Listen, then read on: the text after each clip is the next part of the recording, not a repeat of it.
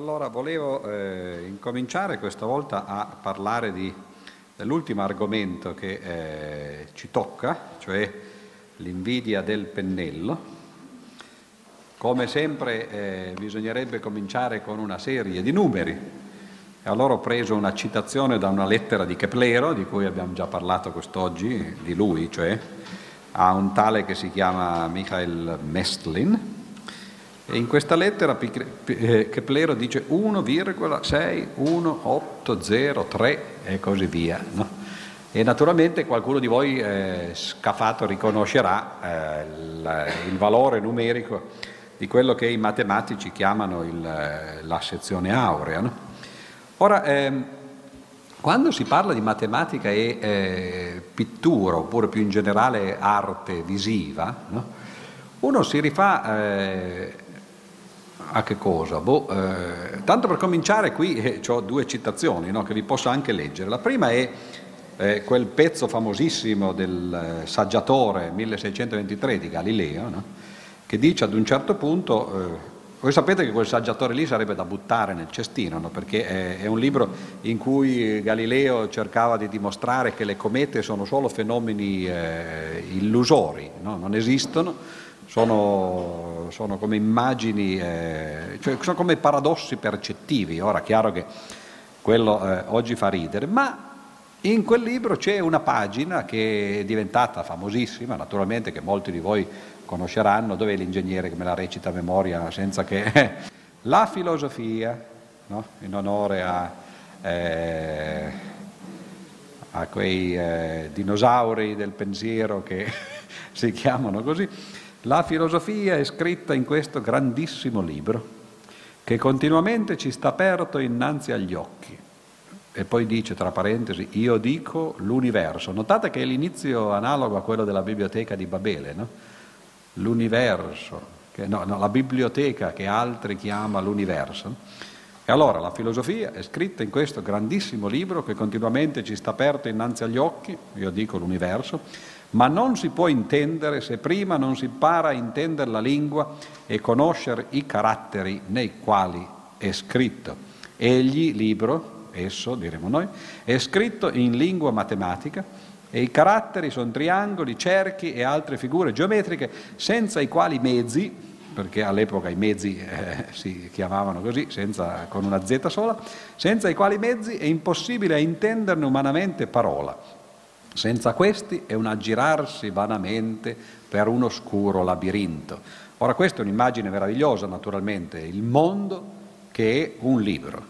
E questo libro, naturalmente, è scritto in un certo linguaggio, e questo linguaggio è scritto a sua volta, in, meglio, questo libro è espresso in un certo linguaggio, questo linguaggio è scritto in un certo alfabeto, e per poter leggere il libro bisogna conoscere sia il linguaggio che l'alfabeto, naturalmente, e Galileo ci dice qual è l'alfabeto. L'alfabeto, eh, i caratteri di questo alfabeto sono triangoli, cerchi e altre figure geometriche. Cioè la geometria e, e in particolare, ma naturalmente più in generale la matematica, è il linguaggio in cui è scritto il libro della natura. Ora, su questo non ci piove, non credo che nessuno di noi, eh, di voi abbia eh, dubbi sul fatto che la matematica è ovviamente il linguaggio per descrivere la natura, no? Quello che già diceva eh, naturalmente Pitagora.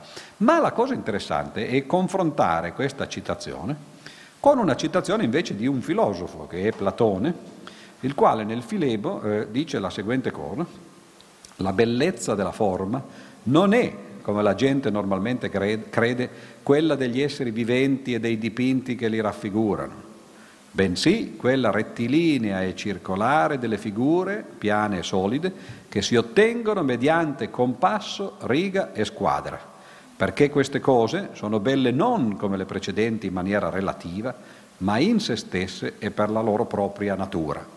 Ora, qui è interessante perché è una visione contrapposta a quella precedente, ma complementare, naturalmente. Cioè Platone ci dice, certo che ci sono questi artisti che rappresentano figure di ogni genere, no?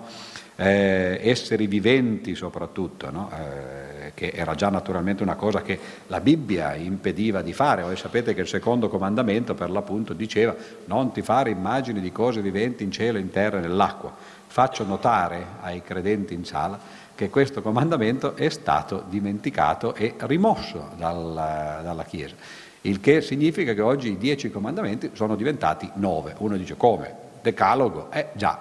Allora, poiché ne mancava uno, l'ultimo, eh, che diceva non desiderare la casa, la donna, e poi continuava andando avanti, il bue, l'asinello, la mangiatoia, no, eccetera, degli altri, in quell'ordine, eh, prima la casa, poi la donna, no, eccetera.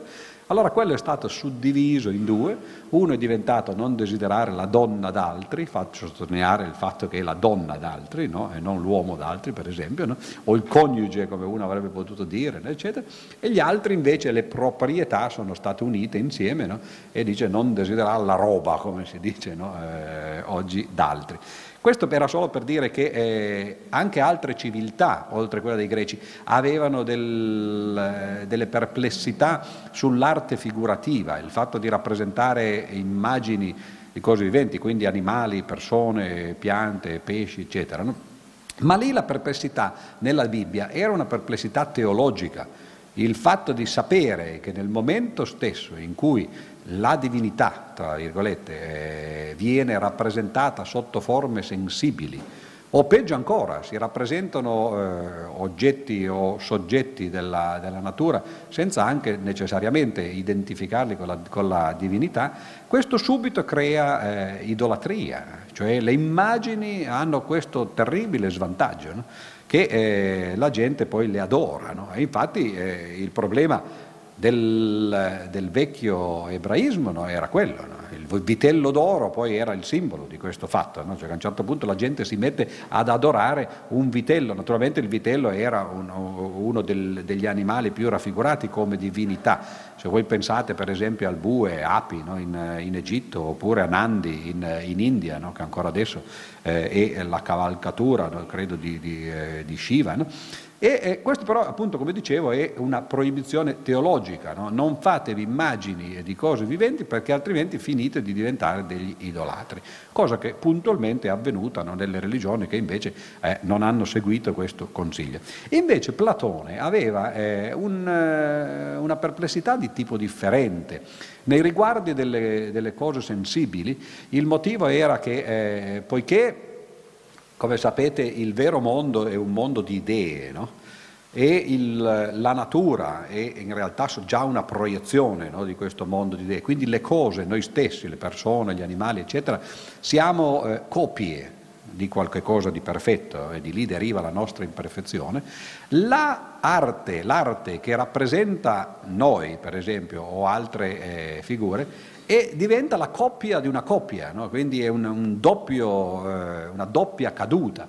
E allora per Platone eh, la vera arte era non quella raffigurativa o figurativa, bensì quella che noi oggi chiameremo l'arte geometrica. E lui individua esattamente quali sono gli strumenti, dice, che eh, devono essere usati. Eh, mediante compasso, riga e squadra. E quali sono queste figure? Rettilinea e circolare, no? eh, delle figure piane e solide. Ora, eh, questo è quello che oggi si chiama semplicemente, no, appunto, come ho detto, il disegno geometrico nel, eh, dal punto di vista artistico, ma eh, costruzione con riga e compasso invece da un punto di vista matematico. Il problema, per esempio, della quadratura del cerchio è un problema che si riferiva, si riferiva e si riferisce a quegli strumenti lì. È chiaro che dato un cerchio c'è un quadrato equivalente, no? eh, di area, basta prendere il cerchio, eh, fare un quadrato fuori, no? E poi fare un quadrato dentro, no? Con i lati paralleli, poiché quello dentro è più piccolo del cerchio e quello fuori è più grande del cerchio, eh, ci sarà eh, per continuità un quadrato intermedio che ha la stessa area del cerchio, no? Quindi il problema è bello che è risolto. Certo che c'è un quadrato equivalente in area a un cerchio dato, ma il problema dei Greci non era dimostrare che c'era, perché la dimostrazione ve l'ho data adesso, no? In una riga, era costruire questo quadrato usando soltanto questi strumenti, riga e compasso, o riga e squadra, no? Perché Platone metteva questa restrizione? Ma lui aveva una restrizione di tipo filosofico questa volta, no? Perché la, la riga e la squadra sono due strumenti che permettono di costruire due oggetti geometrici, che sono la retta e il cerchio, o il segmento e il cerchio, eh, che sono perfetti in un certo senso, perché sono uguali, sempre uguali a se stessi. Il cerchio è naturalmente il luogo dei punti equidistanti da un centro, no? La riga è, è il luogo dei punti eh, buh, no? Cioè, è quello che tutti sapete. Naturalmente cerchio e retta oggi dal punto di vista matematico sono considerati la stessa cosa, no? Perché se voi prendete una retta, e naturalmente questa retta va all'infinito, ma di infiniti, poiché ce n'è uno solo, pop, no? Questo viene collegato, e allora se si aggiungono i punti all'infinito, cioè se si fa geometria cosiddetta proiettiva, no? eh, il, dal punto di vista della geometria proiettiva il cerchio e la retta sono la stessa figura, no? Sono semplicemente la chiusura di un coso. E il motivo questa volta è filosofico, ma quello che interessa qui sottolineare è il fatto che in realtà eh, quello che diceva Galileo riguardo al linguaggio della natura, la matematica è il linguaggio in cui è scritto il libro della natura e i suoi caratteri sono triangoli, quadrati, cerchi, è quello che diceva Platone per quanto riguarda invece il linguaggio dell'arte.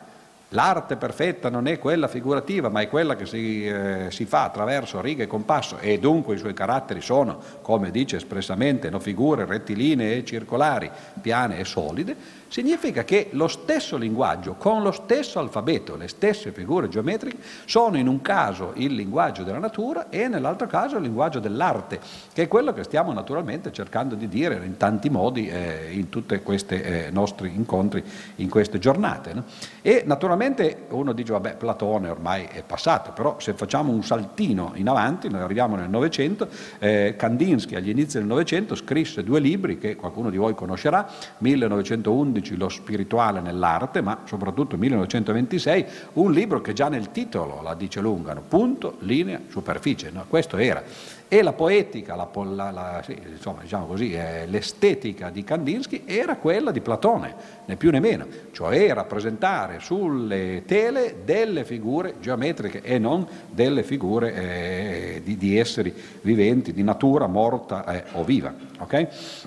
Allora, su quanto, per quanto riguarda l'arte, ovviamente potremmo continuare a fare gli stessi discorsi che abbiamo già fatto per la letteratura e per la musica, cioè andare a cercare artisti che sono di natura matematica, andare a cercare dei, eh, degli, de, delle, delle, come si può dire, delle opere d'arte che rappresentino dei, eh, degli oggetti geometrici, e credo che ne avremo, sì, oppure andare a cercare eh, opere d'arte in cui la matematica interviene come struttura. Ora qui l'ho fatta lunga naturalmente sul, eh, sul libretto, no? Perché eh, ho, ho citato un sacco di, di opere, poiché però è difficile eh, per chi non le abbia visto o anche comunque in, in ogni caso non ricordarsela a memoria, oggi faremo una specie di breve excursus che poi voi vi potrete leggere sul, sul libro, eh, per chi ce l'ha, no? eh, e gli altri... Uno può, può eh, seguire, se lo va a prestare, lo ruba, lo compra, lo fotocopia, lo, lo pdf, no? eh, eccetera. E eh, il motivo per cui è stato fatto così è perché ovviamente in teoria un giorno diventerà, eh, se non un ipertesto, un... Eh, una specie di, come si può dire, di libro, no? Di enciclopedia della bellezza matematica, no? Quella, come quella che ha fatto Eco, però facendo vedere le opere direttamente, perché è chiaro che lo so anch'io che fare una lista di opere eh, insomma, eh, significa poco, però questa lista è stata fatta per me stesso, di modo che poi mi ricorderò quando devo mettere le, le figure eh, quali guardare. Ma allora guardiamo un po' di esempi per l'appunto, no? E parliamo eh, guardando esempi. Eh, ho già detto, spero che sia qua, eh, e non invece a Cuneo dove ho fatto questa cosa pochi giorni fa di nuovo, ho già detto che eh, in realtà eh, scelgo ho scelto delle immagini molto note o perlomeno degli autori molto noti, perché come al solito sarebbe facile andare a, a cercare in maniera archeologica, tro- cioè, si, si trova sempre esempi o dimostrazioni di qualunque cosa, no? Se uno va a cercare, però la cosa interessante è, è che siano esempi invece eh, un po' eh, conosciuti per far vedere che la matematica non è nascosta ma è abbastanza evidente, cioè sta in superficie, non nel senso questa volta deleterio o denigratorio della parola superficiale, ma nel senso più, eh, più, più interessante del fatto che la, la, la, si, la si trova anche senza cercarla troppo a fondo, no? Diciamo. Allora, cominciamo a vedere eh, come la matematica può essere usata come linguaggio dell'arte. Abbiamo già sentito Platone che ci dice dobbiamo usare soltanto eh, eh, retta e cerchio, oppure se volete riga e compasso, però quella è l'opinione sua, no? Eh, naturalmente ci sono altri che avranno altre opinioni, e in particolare se vogliamo procedere razionalmente, no? Prima della retta e prima del cerchio ci sono degli oggetti geometrici che sono più elementari, no? Che sono i punti, no? E naturalmente molti di voi sapranno, quasi tutti mi immagino sapranno, che esiste una corrente eh, artistica che si chiama puntinismo o puntillismo, che è semplicemente questo, il tentativo di usare eh, i punti come eh, atomi dell'immagine geometrica o dell'immagine artistica, cioè disegnare, eh, dipingere con punti, sono punti materiali come li chiamerebbero i fisici, cioè non punti eh, astratti come quelli dei matematici, quali naturalmente non si potrebbero vedere sulla tela, no? Nel momento in cui diventano punti materiali sono come i tasselli per esempio dei mosaici, tutti i mosaici sono delle anticipazioni eh, artistiche del puntinismo, del puntillismo. Oggi invece Invece eh, sui computer succede la stessa cosa, dove i punti però questa volta si chiamano pixel direttamente, no? E di nuovo le immagini sono fatte di tanti pixel, e voi sapete benissimo che se usate una risoluzione non troppo alta delle, delle figure, lì i punti si vedono, no? Il problema è, del puntinismo era ovviamente anche un problema filosofico, far vedere che le immagini scaturiscono, cioè eh, la, che la continuità della percezione visiva scaturisce poi da, una, da un substrato, notate la continuità, quindi quello che sembra continuo scaturisce da, da una realtà soggiacente che invece è puntuale, no? Cioè atomica. Cioè un, imma- un modo visivo, artistico, di farci credere che il mondo sia veramente atomico, anche se a prima vista ci sembra assurdo che lo sia. Noi vediamo gli oggetti come se fossero fatti di, continu- di cose continue e diciamo: com'è possibile che poi siano fatti di atomi? Beh, è così, è possibile, perché voi guardate l'opera eh, pittorica e, e invece di vedere dei punti vedete naturalmente delle figure, a seconda che siate vicini o lontani. Questo è un secondo esempio, che è un esempio di Cross, si chiama Donna che si pettina. Qui i punti sono eh, un pochettino più eh, sfumati e naturalmente si vedono meno. Questo è eh, naturalmente un Seurat, che eh, tutti sapranno è stato il cantore del, del puntinismo, no? Questa è la donna che si incipria. E eh, vedete tra l'altro appunto che visti da lontano questi quadri sembrano assolutamente normali. Se voi andate per esempio a New York al, al Metropolitan Museum, ce n'è una collezione enorme, no, di questi, eh, mi immagino che a Parigi, adesso non mi ricordo più, ma credo anche a Parigi, no, ce ne siano. Questa è l'idea quindi, no? Il, i punti come costituenti eh, dei, eh, dei dipinti. Ora, passando oltre, quando uno passa dai punti a qualche cos'altro, qual è il passo naturale successivo? Beh, è passare da un punto a due punti, no? Nel momento in cui uno ha due punti, per eh, uno degli assiomi di Euclide si individua subito una retta, no? Attraverso, e allora uno può pensare di fare delle immagini che usino come unico elemento geometrico le, le rette, no? E allora che cosa viene fuori? Beh, quello che eh, di nuovo tutti conosciamo, cioè eh, il cosiddetto cubismo. Questo è un ritratto di Volare, di eh, Picasso. Il cubismo ha questo come eh, caratteristica principale, cioè di ridurre tutte le immagini, tutte le figure, che ovviamente nella maggior parte dei casi sono figure che hanno delle rotondità o delle convessità o concavità, di ridurlo semplicemente a quello che eh, i matematici chiamerebbero una, delle triangolazioni. Però non sono sempre triangolazioni, sono delle poligonazioni in qualche modo, cioè di sostituire le superfici curve con poligoni più o meno regolari, no? Che alla fine messi insieme, incollati insieme, facciano uscire per l'appunto eh, una figura. Questo sembra una cosa estremamente moderna, il cubismo è qualche cosa che noi eh, eh, rifacciamo o eh, riferiamo agli inizi del Novecento naturalmente, però se uno va a scoprire, va, se va a scavare nel, eh, negli appunti di Dürer, si accorge che già lui lo faceva, no? Ci sono delle bellissime immagini, naturalmente non ho potuto metterle tutte qua, eh, però vi ho citato nel libro le, i riferimenti, e di Dürer ci sono almeno tre quattro immagini in cui eh, ci sono eh, figure che sembrano oggi dei manichini praticamente, o addirittura quelle figure che fanno i computer quando effettivamente riducono tutto, no? A immagini fatte con eh, segmenti, e il cubismo è semplicemente una riscoperta di queste eh, riduzioni eh, del, delle figure eh, rotonde, diciamo così, a eh, segmenti e poligoni. Un altro esempio che non è più del cubismo, ma comunque è sempre di Picasso, ovviamente, sono i tre musici. Anche qui guardate che, a parte la chitarra o quel brandello di chitarra che si trova eh, là sulla destra, in realtà tutto il resto, tutte le figure sono fatte semplicemente con segmenti. Questo è un tentativo ovviamente di semplificazione, non è che io credo eh, Picasso pretendesse di dirci che la realtà è quello, perlomeno forse voleva suggerirlo, perché eh, naturalmente col, col cubismo eh, se uno i, i, i cubetti, diciamo così, cioè i triangoli, quadrati, poligoni di, che, che, che si prendono come costituenti delle figure circolari o solide eh, o curvilinee, diciamo, non li fa sufficientemente piccoli, si ottiene poi un risultato che è lo stesso del, del puntillismo. Cioè, così come se i punti sono sufficientemente piccoli da, da, da scomparire eh, alla percezione e darci l'immagine di una figura continua, anche i poligoni eh, possono scomparire alla fine alla percezione e l'immagine ci sembra semplicemente normale. Questo è quello che succede, tra l'altro, nell'arte grafica fatta al computer. No? Tutte le figure che si fanno al computer sono fatte semplicemente in quei modi, no? Sono, sono eh, pezzi di piani tagliati e eh, incollati insieme. Ma naturalmente nel momento in cui uno passa oltre, cioè oltre i due punti, cioè oltre la, la retta, no? Semplicemente, a quello che eh, Platone ci aveva detto in quella citazione, cioè eh, usare rette e cerchi e quindi eh, fare quello che eh, si chiama per l'appunto un disegno geometrico. Notate che il disegno geometrico può essere non necessariamente quello che abbiamo imparato a fare a scuola, cioè eh, piante o assonometrie di, eh, di edifici e basta.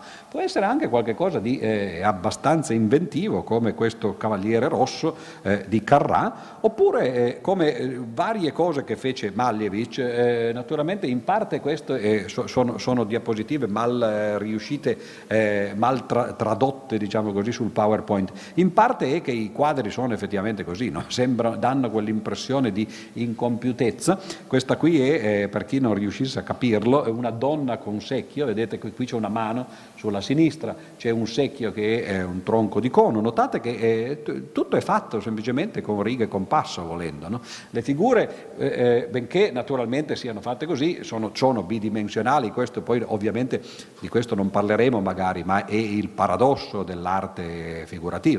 Cioè il fatto che noi abbiamo due dimensioni sulla tela e che però il mondo ne ha almeno tre, nel senso che è un mondo tridimensionale. Dico almeno perché nel caso precedente, per esempio, eh, di, di, eh, di Carrà, ecco, vabbè, no, non facciamo eh, marce indietro che sono sempre pericolose, no? Eh, nel caso di Carrà c'era anche un tentativo di rappresentare il dinamismo, no? Che era poi tipico di quegli anni lì, no? Tutto il futurismo, per esempio, no? Eccetera.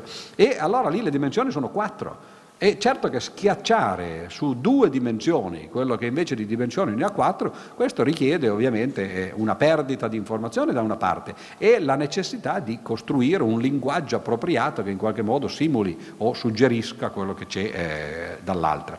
Eh, volendo poi si può salire, eh. Adesso io non farò vedere degli esempi perché non, non li ho portati, ma c'è tutta una geometria a più dimensioni che è stata sviluppata a partire dall'Ottocento con quel libricino che ho sentito qualcuno che prima citava, eh, ho sentito solo la parola, però eh, è sufficiente, no, a un agente segreto, no? Cioè eh, Flatlandia di Abbott, no?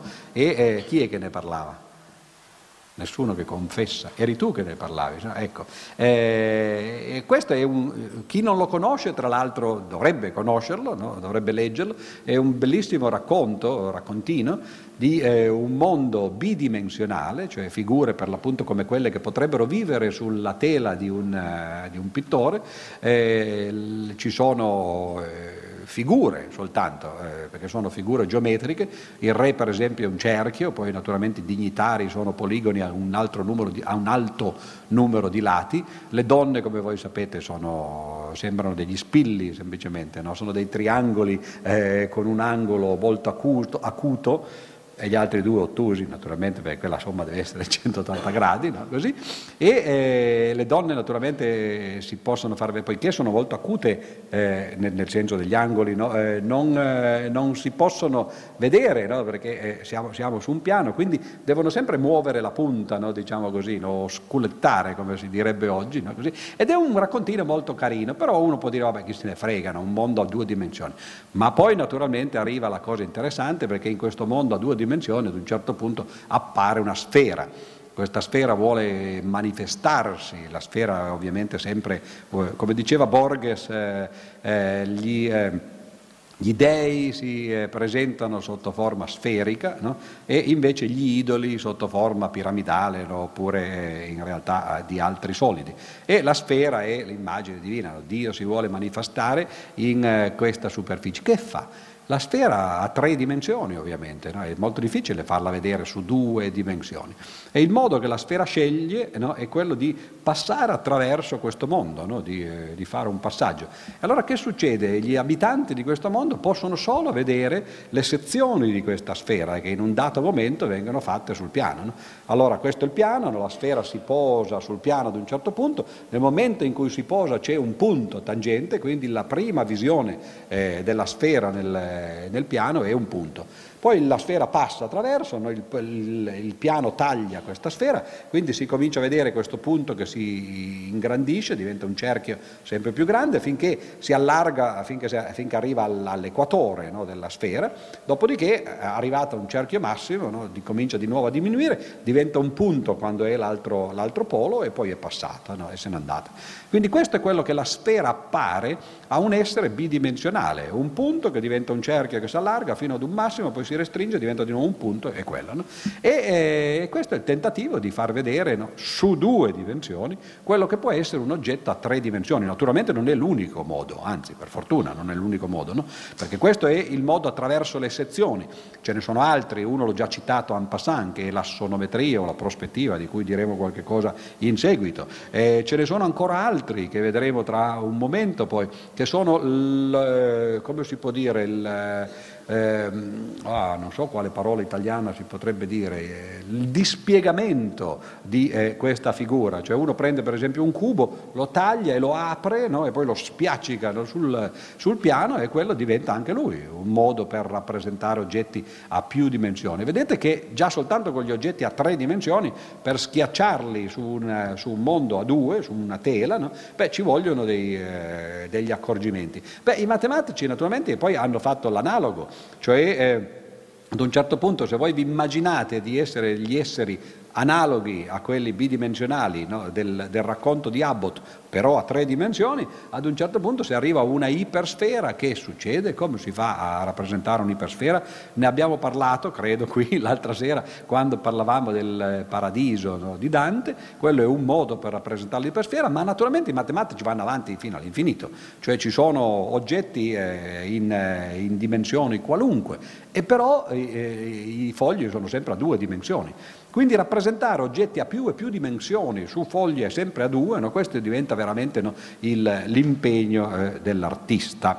Ora, eh, questo qui era, dicevamo, un Malevich, una donna con, eh, con secchi. Un altro Malevich è questo qui, il famoso arrotino. Notate, anche questi sono disegni eh, geometrici, nel senso che ci sono soltanto righe e, eh, e cerchi. L'arrotino naturalmente eh, cerca di rappresentare attraverso la, la, la moltiplicazione delle immagini il dinamismo. Quello è uno dei modi, no, per rappresentare il tempo, no?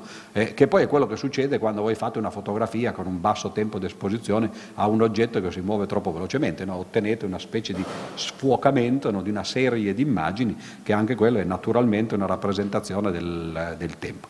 Allora, magari andando avanti, no? siamo partiti dai punti, abbiamo fatto i segmenti, le, le rette, rette e cerchi, no? uno può fare il contrario. Per quale motivo si possono fare cose come il cubismo, no? soltanto eh, segmenti, e non si può fare qualcosa come il cerchismo, no? o il cerchiobottismo, cioè eh, usare soltanto curve? Beh, anche questo naturalmente è stato fatto, sempre da lui, perché ovviamente eh, eh, Picasso l'ha provate tutte, no? questa è una donna con fiore, eh, notate come è praticamente Praticamente ci sono soltanto linee curve, a parte quel collettino, no, della signora, no, che eh, immagino fosse la moglie, no, da cui poi ha divorziato, perché è chiaro che se uno rappresenta le mogli in questo modo poi dopo eh, no, non dura molto. No? Eh, si può andare avanti eh, ancora a lungo, perché naturalmente nel momento in cui uno allarga, dice vabbè, posso usare delle curve, allora mi posso concentrare su certi particolari curve. Ad esempio, questo è un famosissimo esempio di eh, Van Gogh, La notte stellata, in cui le curve che vengono usate sono spirali. no? E eh, dato anche lui era immerso nelle sue spirali, no? Probabilmente mentre faceva Pinto. E eh, vedete come eh, tutto questo è semplice, no, non stiamo dicendo nulla se non il fatto che spesso nella rappresentazione artistica si usano oggetti che ovviamente la matematica ha studiato per conto suo, rette, cerchi, spirali, no? eccetera. A volte si possono usare anche per esempio cose più, più complicate, tipo le sfere. Ora questo non è così facile perché le sfere sono oggetti a tre dimensioni, no? E naturalmente la sfera, la, la, il, la tela, l'abbiamo già detto prima, ha invece soltanto due dimensioni.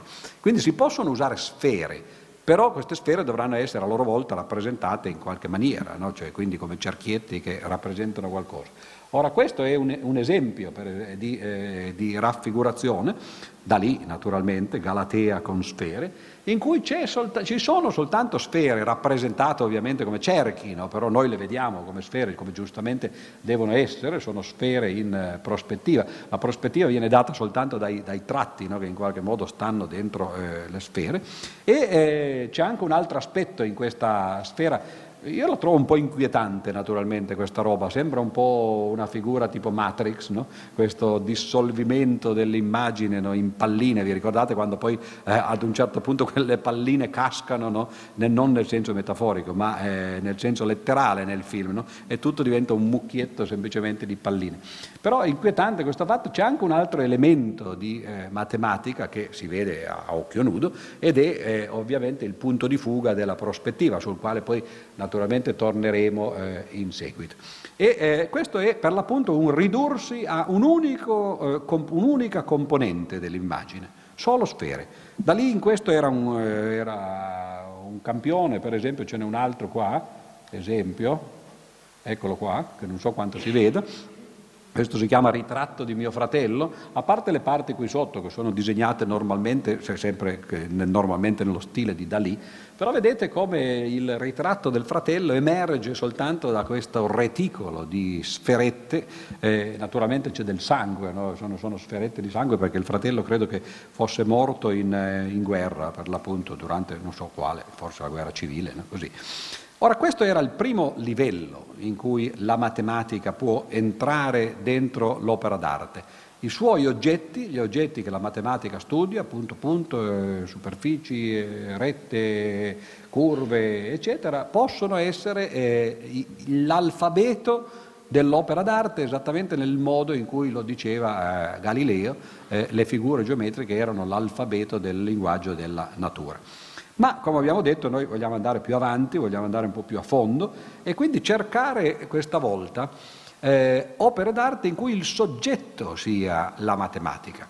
E abbiamo sorvolato in, su questi aspetti, vi ricordate, nella letteratura ad esempio, abbiamo detto sì certo ci sono tanti racconti, tanti romanzi che parlano di matematici o di matematica o matematiche come si dice in, in altre lingue, no? Però nel caso dell'arte è più interessante andare a vedere come si può raffigurare un oggetto matematico eh, in maniera artistica. Ora uno può dire, beh certo, tanto per cominciare eh, non saranno i numeri quelli che vengono raffigurati, no? E questo è ovvio perché chi ha mai visto un numero? Il numero è come Dio, no? Eh, come diceva credo il Vangelo, eh, nessuno, Dio nessuno l'ha mai visto, no? Questo lo dice il Vangelo, quindi eh, ci dobbiamo credere, no? E i numeri sono le stesse cose, chi ha mai visto un numero? Tanto per cominciare, chi, chi ha mai capito cos'è un numero? Questa è un'altra questione, no? Che però eh, lasciamo ai filosofi della, della matematica. Quello che noi possiamo vedere sono non i numeri ovviamente, ma i simboli che usiamo per indicare i numeri, cioè le cifre, no? Allora nel momento in cui uno eh, usa le cifre, allora quelle certo che le può rappresentare, no? E ci sono vari eh, tentativi di rappresentare delle cifre. Uno è questo per esempio, eh, eh, si chiama, eh, potete immaginarvelo, no? Si chiama cinque, no? Ed è eh, di Demuth, il famoso cinque di, di Demuth. Eh, in cui il numero cinque per qualche motivo, eh, tra, notate che tra l'altro è, è dorato, no? Quindi c'è probabilmente un riferimento alla sezione aurea, voi sapete che l'espressione per la sezione aurea è uno più radice di cinque diviso due, no? Quindi il cinque è un costituente o un ricostituente della sezione aurea, oppure è semplicemente una scelta artistica del, del pittore Però questo diventa interessante, perché certo che se il cinque può diventare soggetto di, eh, di arte, di rappresentazione artistica, perché non il sei? E perché non il tremilacinque, no? E così via. No? E infatti c'è gente, c'è un artista, il cui nome eh, non vale nemmeno la pena di ripetere, il quale ha fatto della sua poetica semplicemente la, eh, la raffigurazione delle cifre. È cominciato, ha cominciato, credo, quarant'anni fa, disegnando uno zero, e poi è andato avanti in ordine, fra l'altro, perché poi questa è la cosa, perché uno, no, a proposito di ispirazione, no, ha cominciato con l'uno, col due, col tre, no? E quando è in treno, per esempio, quando è in tre, no, tutto attaccato, no? Quando è in treno eh, si diverte a scrivere questi numeri su dei fogli, eccetera, e poi la cosa più sorprendente è che li vende. E ancora più sorprendente è che la gente ricompra, no? Comunque, vabbè, questo è una, una, un discorso eh, a parte, no, sul, eh, sulle assurdità dell'arte moderna, però questa è una cosa un po' diversa, no? eh, si rappresenta il cinque. Questo è diventato talmente famoso che poi ci sono stati artisti che hanno fatto quadri recitando questa roba qua, no? Uno dei quadri, per esempio, che eh, non, non ho portato qui, eh, si chiama Il cinque di Demuth, cioè questo è... è lui, il cinque di Demuth. Ma poi uno può fare il quadro che si intitola Il cinque di Demuth, in cui ci mette un altro cinque e rappresenta questo, no? Eccetera, eccetera. No? Certo, oddio, è un'arte così, ma è l'arte contemporanea. Oh, dico, eh, non è colpa nostra se viviamo in questo tempo. No? Questo è più divertente, perché eh, tanto per cominciare c'è un titolo più interessante, si chiama Numeri innamorati, e allora certo che nel momento in cui c'è l'amore subito le cose cambiano, no? Eh, quali siano di questi quattro i numeri innamorati non è dato sapere, no? Eh, spero che non siano tutti e quattro insieme, perché questo sarebbe una cosa vergognosa, no? Probabilmente due di questi sono innamorati fra di loro, no? E poi eh, qualche altro è... Eh, boh, eh, fa lì da, o da guardone o da testimone del, del loro amore. Però notate che ci sono eh, numeri non scelti a caso, no? Cioè c'è tre, cinque e otto, ah, questo è ovviamente balla, no? Eh, Eh, tre, cinque, otto, che tutti voi eh, riconoscerete essere una parte della successione di Fibonacci. C'è quel quattro là, no? Che dà un po' fastidio, fuori, fuori posto, perché c'è, chi lo sa. Eh, c'è probabilmente per rompere la simmetria di nuovo, no? Perché poi l'idea è sempre quella, uno si crea delle costrizioni e poi a un certo punto, così come Perecad, vi ricordate, eh, faceva tutto il suo percorso col cavallo e poi saltava una scacchiera, questo anche decide, no, di farsi i suoi numeri e poi a un certo punto eh, di metterne un altro che non c'entra niente. C'è eh, questo pittore che è, è vivo e, e se non vegeto perlomeno, eh, che si chiama Jasper Johns. Eh, e questa è una cosa che si chiama numeri a colori, e come vedete sono dei numeri a colori, quindi la descrizione esatta, no? Come si potrebbe dire, come direbbe mai Buongiorno, risposta esatta.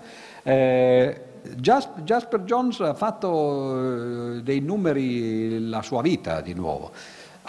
Naturalmente poi si è sbizzarrito, cioè ci sono tre, almeno tre filoni eh, di, di opere di Jasper Johns.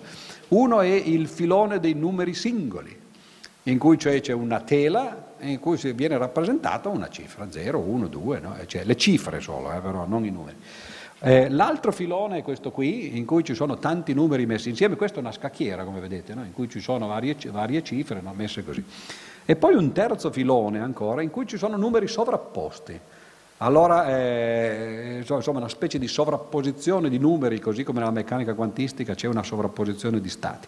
Però Jasper Johns è considerato uno dei grandi nomi, tra l'altro, eh, del, dell'arte moderna. Quindi attenzione a sorridere, come vedo molti di voi fare, con eh, un'aria, come dire, eh, ma questa è l'arte, e eh, purtroppo sì, questa è l'arte. Eh, questo invece è un torinese che si chiama Nespolo.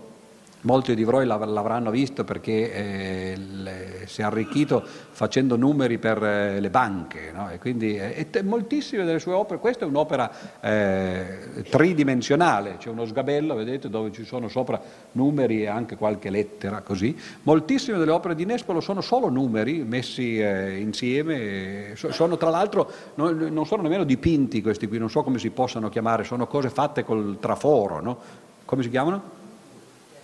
Sculture, no, ma proprio nel, quando sono anche quadri, eh, però, sì, questa sì è una scultura, ma quadri però non dipinti, cioè messi con dei tasselli, no, così, e sono andato a visitare il suo atelier, che è una cosa di tremila metri quadri, tra l'altro, vabbè, no? E dove ci sono tutti questi al traforo che tagliano questi numeri, li mettono insieme, li colorano, eccetera, no? Però questo è il modo di rappresentare le cifre, non i numeri naturalmente, no? Però le cifre. Non ho messo qui niente, perché questa è una, una raccolta di, soltanto di, di, di cose che avevo, ma eh, c'è un pittore che è più convincente di tutti questi qui finora citati, e voi direte bravo, ci fa vedere quelli non convincenti, e quello convincente non ce lo fa vedere, ma non avevo diapositive, che si chiama Tobia Ravà. Non so se qualcuno lo conosce, è un pittore veneziano, tu lo conosci, eh, che, fa, che ha, ha inventato una tecnica molto interessante, perché lui è un realista, quindi dipinge soprattutto immagini di Venezia, no? Per i giapponesi ricchi che se li possono permettere, ma anche immagini così figurative, donne o paesaggi, li dipinge in una maniera strana, cioè prima di tutto fa una fotografia, poi con procedimenti di, di emulsione, non so, questa fotografia viene trasformata in una in un quadro praticamente, no? Ora quello sarebbe facile, no, la cosa è finita lì. E eh, lì comincia invece la cosa divertente, perché questo quadro viene dipinto, no, sopra, eh, coi colori del, del paesaggio o del personaggio, e però invece di dargli pennellate eh, lui ci mette dentro dei numeri. E allora è, una, è veramente la raffigurazione del mondo pitagorico, cioè un mondo che viene ridotto a degli atomi che sono però atomi non fisici come quelli del, per l'appunto di, che, di cui ci insegna l'esistenza, la chimica oppure la fisica, bensì sono atomi eh, ideali praticamente, sono le costituenti della natura secondo il pitagorismo, il motto del pitagorico che era tutto è numero, no? Ora vi consiglio di andarla a vedere, cioè lo trovate in rete, ci sono tantissime cose, no? Tobia Ravà si chiama e, eh, e sta per l'appunto a Venezia. Ok, adesso invece facciamo una carrellata di, eh, di, di opere in cui, eh, notate, stiamo parlando di matematica come soggetto, quindi opere che raffigurano degli oggetti matematici, non come prima che li usano per fare però eh, opere convenzionali in cui si facevano vedere figure, persone, eccetera, ma raffigurano degli oggetti eh, geometrici. La prima cosa più semplice da raffigurare sono i segmenti, no? E allora ecco qua un esempio, adesso facciamo una carrellata così, no? Questo è un Van der Eck, il titolo è numero quattro, vai a capire perché, e comunque eh, come vedete sono solo segmenti, l'unica differenza è che sono segmenti di varia lunghezza, di vario colore, eh, a volte le cose diventano più complicate, per esempio questo è Sedgley, che eh, buh, mai sentito, eh, ho detto di scegliere soltanto persone, no, ben note, eccetera, no? Mm. Eh, si chiama attenuazione gialla, questi sono naturalmente artisti cosiddetti pop art, no, in qualche modo, eh, però eh, notate, segmenti soltanto eh, paralleli, ma ne faccio vedere altri eh, di artisti, fa- come? Oh, bravo, ecco, quello è un altro edificio che, certo che dentro il Guggenheim di Bilbao uno ci può mettere soltanto dei fogli di, di carta stracciati e arrotolati, no? Voi sapete che quella è una delle opere più belle di, di, eh, di Gheri, no? Di questi edifici decostruzionisti, eccetera. E, è messo così o verticale? Ah, c'era il cinquanta per cento di probabilità, e, ed è messo così o cos'ha? Ah, questo... Questo è più complicato da vedere, se è giusto è a centottanta gradi. Eh, questo, eh, vedete che... No, ok. Ci si può perdere eh, questo Max Ernst, che non è mica male, no? Lampo colorato. Notate che qui eh, ci sono solo segmenti, no? Avrebbe potuto farlo probabilmente un bambino di terza media, ma questo non lo diciamo ad alta voce, no? Eh, e quindi eh, questo spesso succede, laggiù c'è un sole giallo, no? Per qualche motivo. Eh, andiamo pure avanti dopo che abbiamo visto questa opera fondamentale.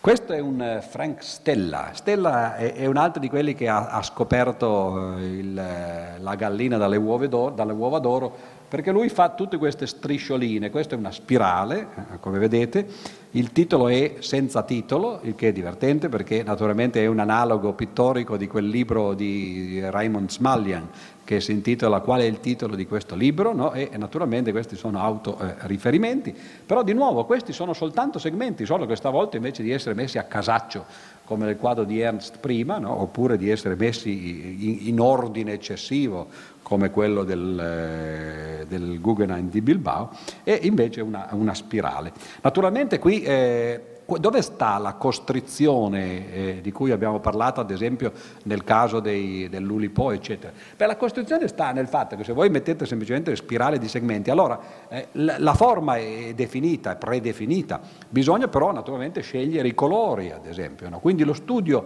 dell'artista, se così vogliamo, no, va indirizzato in altre direzioni, cioè poiché c'è questa griglia così forte formalmente, no, su, dal punto di vista geometrico, beh, allora uno dovrà agire eh, in altri campi.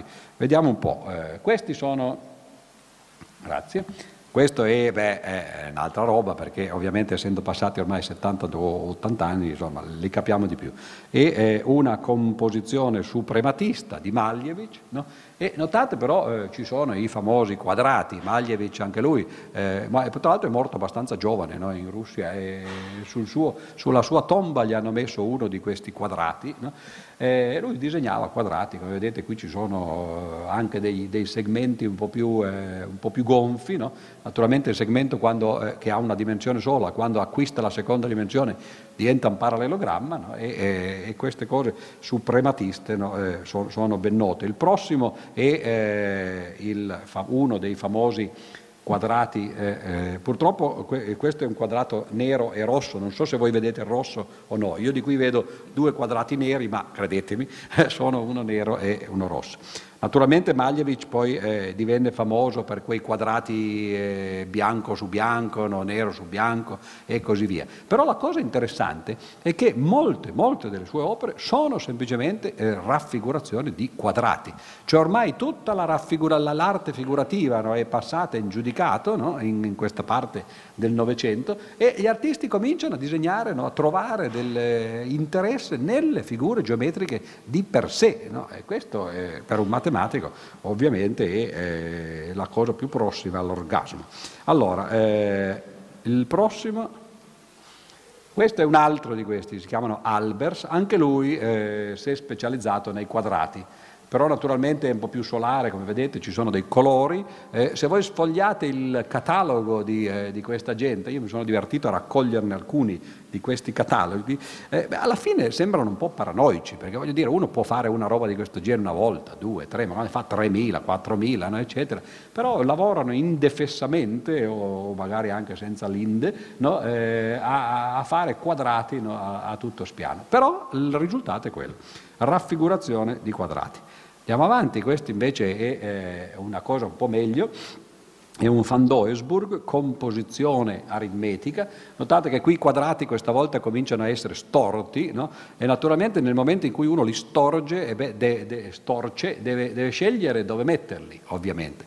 E allora ci sono studi che vengono fatti su queste cose, eh, perché l'artista le fa a occhio, no? Però poi eh, come vengono scelte, quali sono i numeri, le proporzioni che eh, ci sono per esempio eh, su, sui lati, no? Questi triangolini qui, no? eh, che, che derivano ovviamente anche loro da scomposizione di quadrati, eccetera. E molto spesso qualcuno sostiene per l'appunto che ci sono legami con la sezione aurea, no? o eh, suoi multipli reali, cioè, allora detto, detto così naturalmente eh, può funzionare in generale. Il prossimo è eh, un Mondrian, eccolo qua, questo è testimoniato dal fatto che c'è scritto qua a destra, no? In fondo, c'è anche un titolo che dice Composizione con blu e giallo, millenovecentoventicinque. Questo è un altro degli esempi più, più noti, più studiati, no? Dove le metto questi, eh, non dove le metto nel senso di Totò, ma eh, dove le metto questi... Eh, la conoscete, no? Quella di Totò sulla verità. E questo è uno dei famosi eh, esempi di, eh, di saggezza logica, no? di, di Totò, quando parlava per l'appunto della verità, no? Che diceva che eh, ci sono due tipi di verità, le verità reali eh, e le verità supposte. Ora dice, se le verità reali le mettiamo di qua, le supposte dove le mettiamo? No? E eh, non so per quale motivo ho detto questo, ma eh, poteva andare bene, no? per... sollevare eh, lo spirito, se non il corpo. Allora, eh, procediamo, perché nel momento in cui eh, si va avanti per l'appunto, eh, i, i, le figure singole, no? Tipo i quadrati per l'appunto, no? eh, o i doppi quadrati, eccetera, cominciano a perdere di importanza, e quando se ne fanno parecchie si arriva a quello che i matematici chiamano la tassellazione, o se volete la piastrellazione, il ricoprimento del piano. Cioè figure che eh, in qualche modo eh, suggeriscono la possibilità di eh, ricoprire l'intero piano, no? Anche se poi naturalmente le tele sono sempre eh, ovviamente eh, di, di misura limitata, e questo è eh, di nuovo un Mondrian, tra l'altro, che si intitola Rosso, Giallo e Blu. Notate che anche, eh, naturalmente voi direte dov'è il rosso, credo che sia quello là, no? Anche se non, se non lo vedete, notate come anche i titoli ormai eh, sono, sono diventati completamente smaterializzati. Il titolo è diventato il colore, no? Oppure il, per l'appunto la forma, quadrato, no? e, e così via. Eh, andiamo avanti, facciamo vedere altre tassellazioni, alcune delle quali diventano interessanti. Questa per esempio credo che sia una, eh, una eh, vetrina, come si chiama? Una vetrata, pardon, di Van Doesburg, se non, se non vado errato, che si chiama in questo caso Contro V, no? Un Mondrian subito dopo, eh, che comprereste a miliardi al, all'asta da Sotheby, no? E questo di nuovo è una tassellazione tra l'altro completamente regolare, fatta semplicemente con questo poligono che è una specie di rettangolo, no? E di nuovo tutto lo studio viene poi eh, scaricato sulla distribuzione dei colori, no? Sulla scelta delle tonalità, no? E così via. Il prossimo è un Max Ernst, Strade principali. Eccolo qua, eh, anche questo spero che sia nella direzione giusta, ma credo di sì, perché le strade stanno andando eh, verso, verso l'infinito. Notate che anche qui sono soltanto eh, rettangolini, no? E, e così è. Eh. Ora vedete come effettivamente, poi io non sto eh, cercando di convincere nessuno naturalmente che quest'arte è interessante dal punto di vista artistico e estetico, no? Rimane il fatto, no, che avete sentito, molti di questi nomi sono ben noti, no? Che una buona parte dell'arte contemporanea, poi contemporanea per modo di dire, perché questo è spesso l'inizio del Novecento, quindi sono passati cento anni, no? Cioè l'arte moderna, no, o contemporanea è, ormai è diventata un'arte smaterializzata che non, non ha più nessuna differenza da dalla matematica, e per l'appunto, no, la rappresentazione di un mondo di idee. E adesso cominciamo, eh, oltre a queste, queste erano tutte figure geometriche ma proprio fatte col, con la riga, no? Adesso cominciamo col compasso, vediamo qualche cerchio. Come potete immaginare, poiché eh, gli artisti eh, si sono sbizzarriti, dice ah, tu fai già i quadrati, vabbè allora te tu fai i quadrati, dice vabbè siete già due che fate i quadrati, Malevich e Albers, ok, allora io faccio i cerchi. Questo signore si chiama Noland eh, ed è uno che, eh, che vive coi cerchi. Eh, questo l'ha chiamato reverberation o riverberazione, sono cerchi concentrici, notate, eh? Quindi niente di, di speciale. Anche il catalogo di Noland sfogliato fa la stessa figura di quello di Albers. Uno si chiede, ma questo non sa che ci sono altre cose al mondo? Eh, la prossima è un Vasarelly, notate la poetica differente, i cerchi non sono concentrici. E non essendo concentrici ci fanno venire mal di testa, e infatti Vasarelly è un tipico esempio di questa pop art, no? di, di, che, che, che, che spesso ha quell'effetto, no? Tra l'altro volutamente ovviamente, no? Questo effetto di straniamento anche percettivo. Il titolo, boh, è scritto in, in qualche lingua strana, Irving, eh, tanto vuol dire quello, no? Lo vedete, no? Prossimo è, ah, questo invece è interessante perché è, è, è uno dei due Delaunay, ritmo numero tre.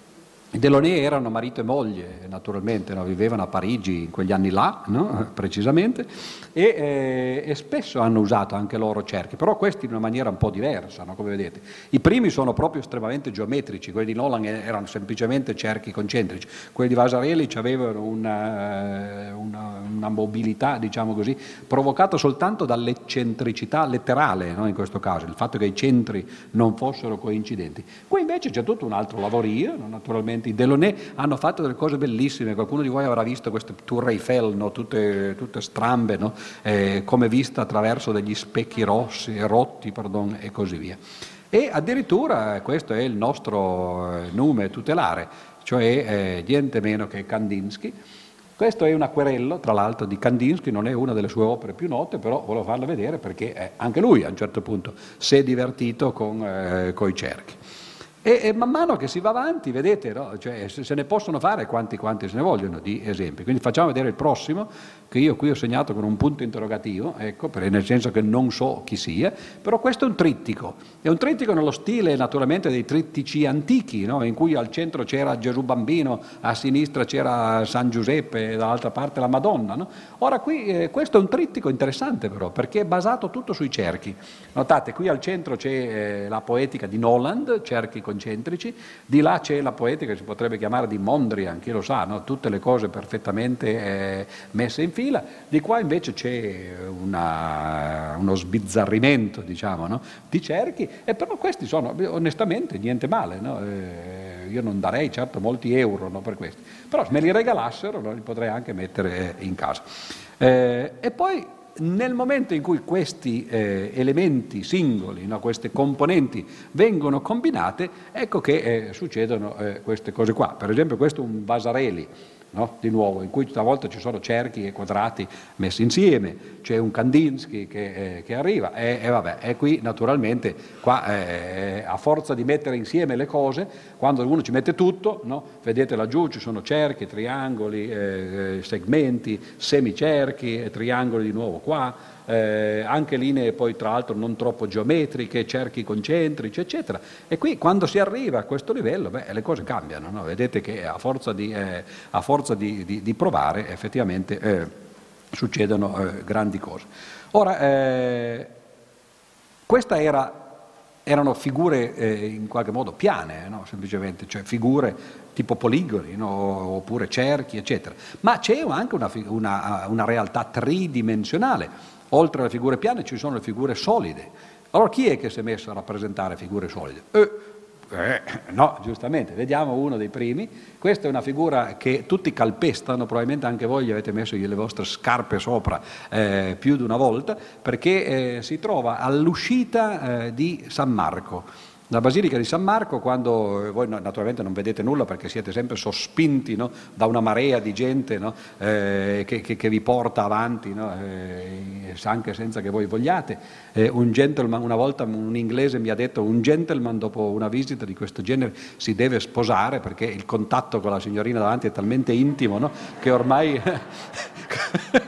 che ormai, no, richiede una regolarizzazione del rapporto, no? E però questo era per dire che voi raramente guardate dove mettete i piedi, no? E in particolare li mettete lì sopra, non è nemmeno coperto da un pezzo di, pla- di, di plexigas o tantomeno da un tappeto, no?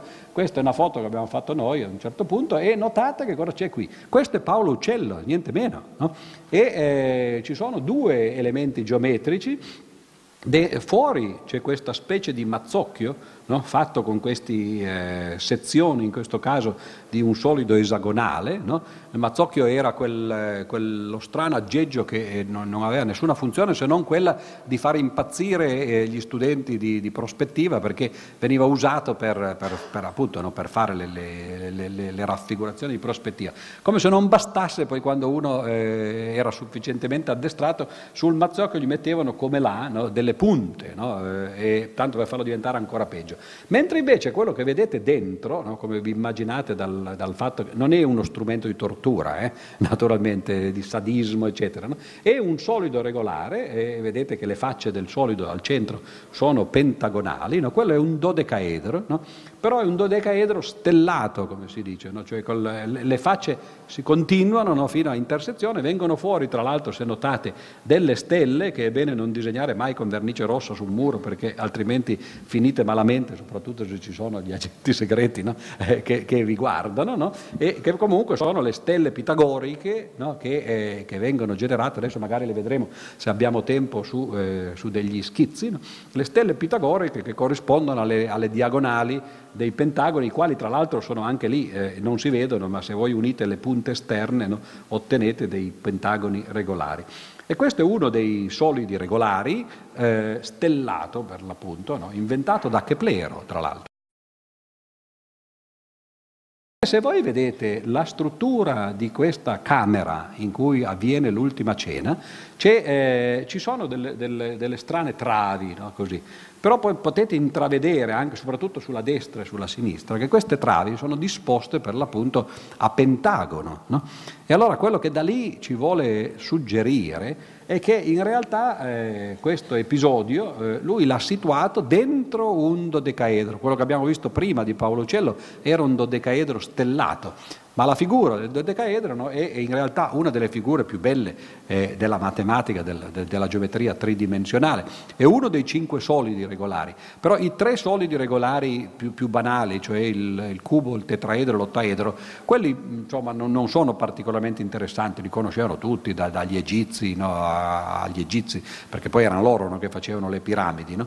Cioè eh, la piramide a base triangolare è il cosiddetto tetraedro, la piramide a base quadrata non era regolare ovviamente perché la base è quadrata e, le, e, e i lati invece sono triangolari, però se voi ne incollate due fatte con, con le dimensioni giuste vi viene fuori quello che si chiama l'ottaedro, che si chiama così perché ha otto facce per l'appunto triangolari.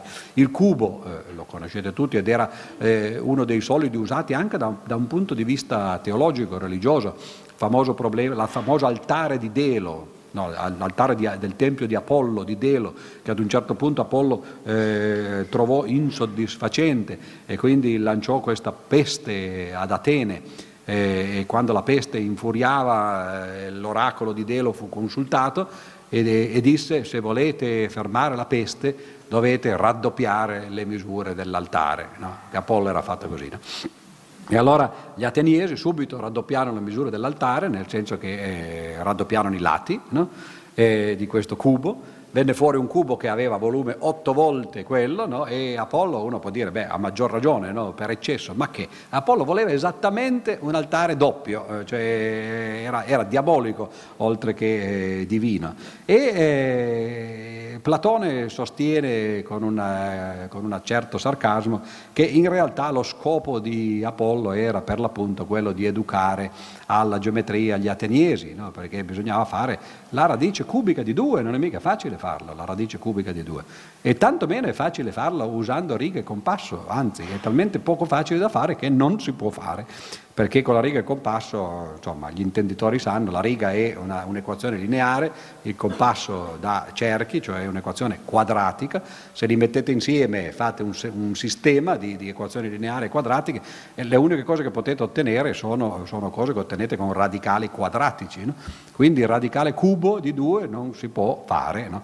Eh, come sia andata la storia non lo so, a un certo punto sarà finita la peste, no? Perché eh, gli ateniesi hanno continuato a vivere, però eh, la cosa è interessante, se posso fare una parentesi che non c'entra niente col, eh, con l'arte, Apollo eh, è, è, è considerato un'immagine del dio uno.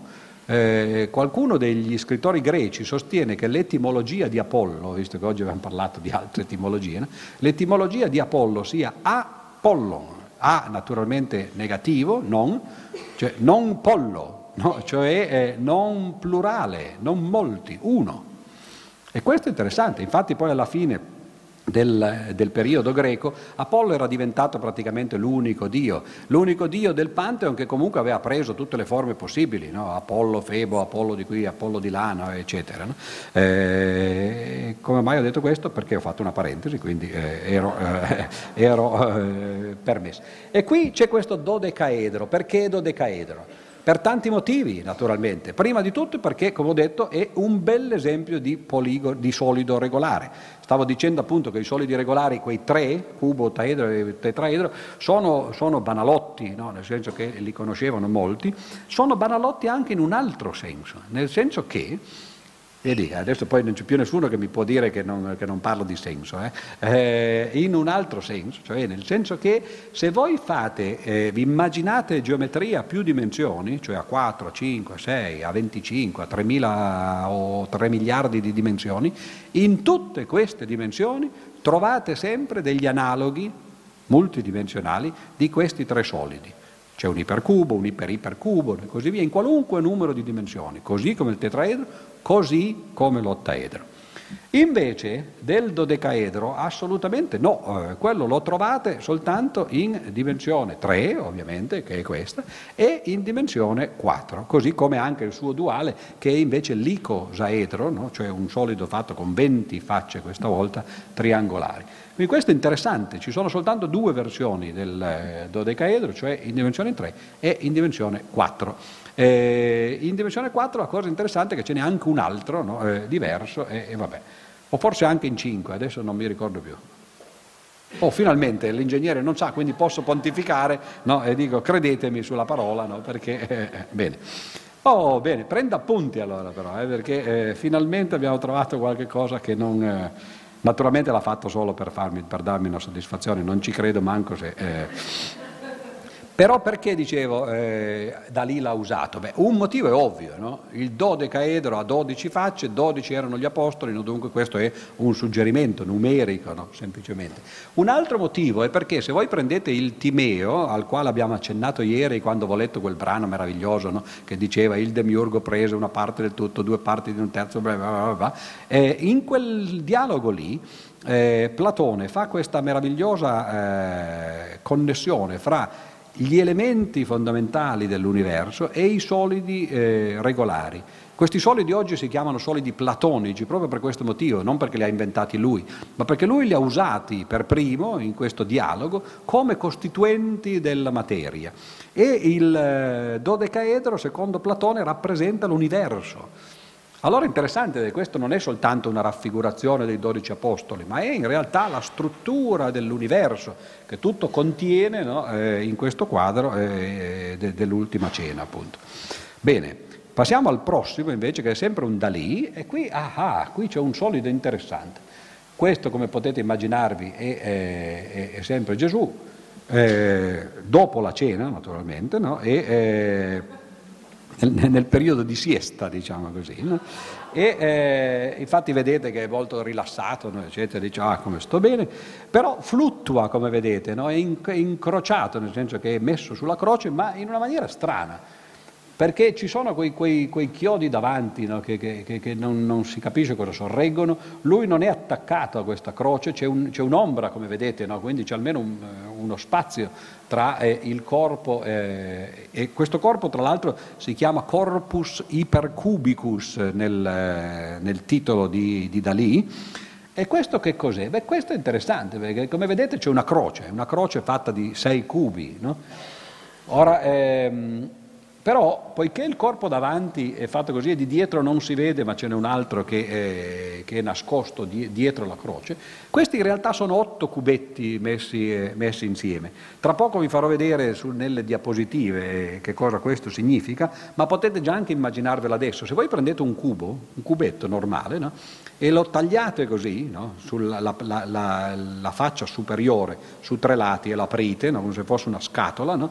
Poi tagliate questi due lati qui e aprite. Aprite anche quelli, no? E poi eh, fate così, avete alla fine una croce fatta di sei quadrati, no? Come mai sei? Perché sei sono le facce del cubo, sono sei quadrati, no? E questo è un modo di, di, come, che, al, al quale accennavo prima, di, eh, è un modo di rappresentare un oggetto a tre dimensioni, il cubo, su una tela a due dimensioni, no? Però non facendo eh, assonometrie o proiezioni eccetera, ma semplicemente aprendolo e poi dispiegandolo sopra e viene una croce per l'appunto, no? Fatta di sei quadretti però, no?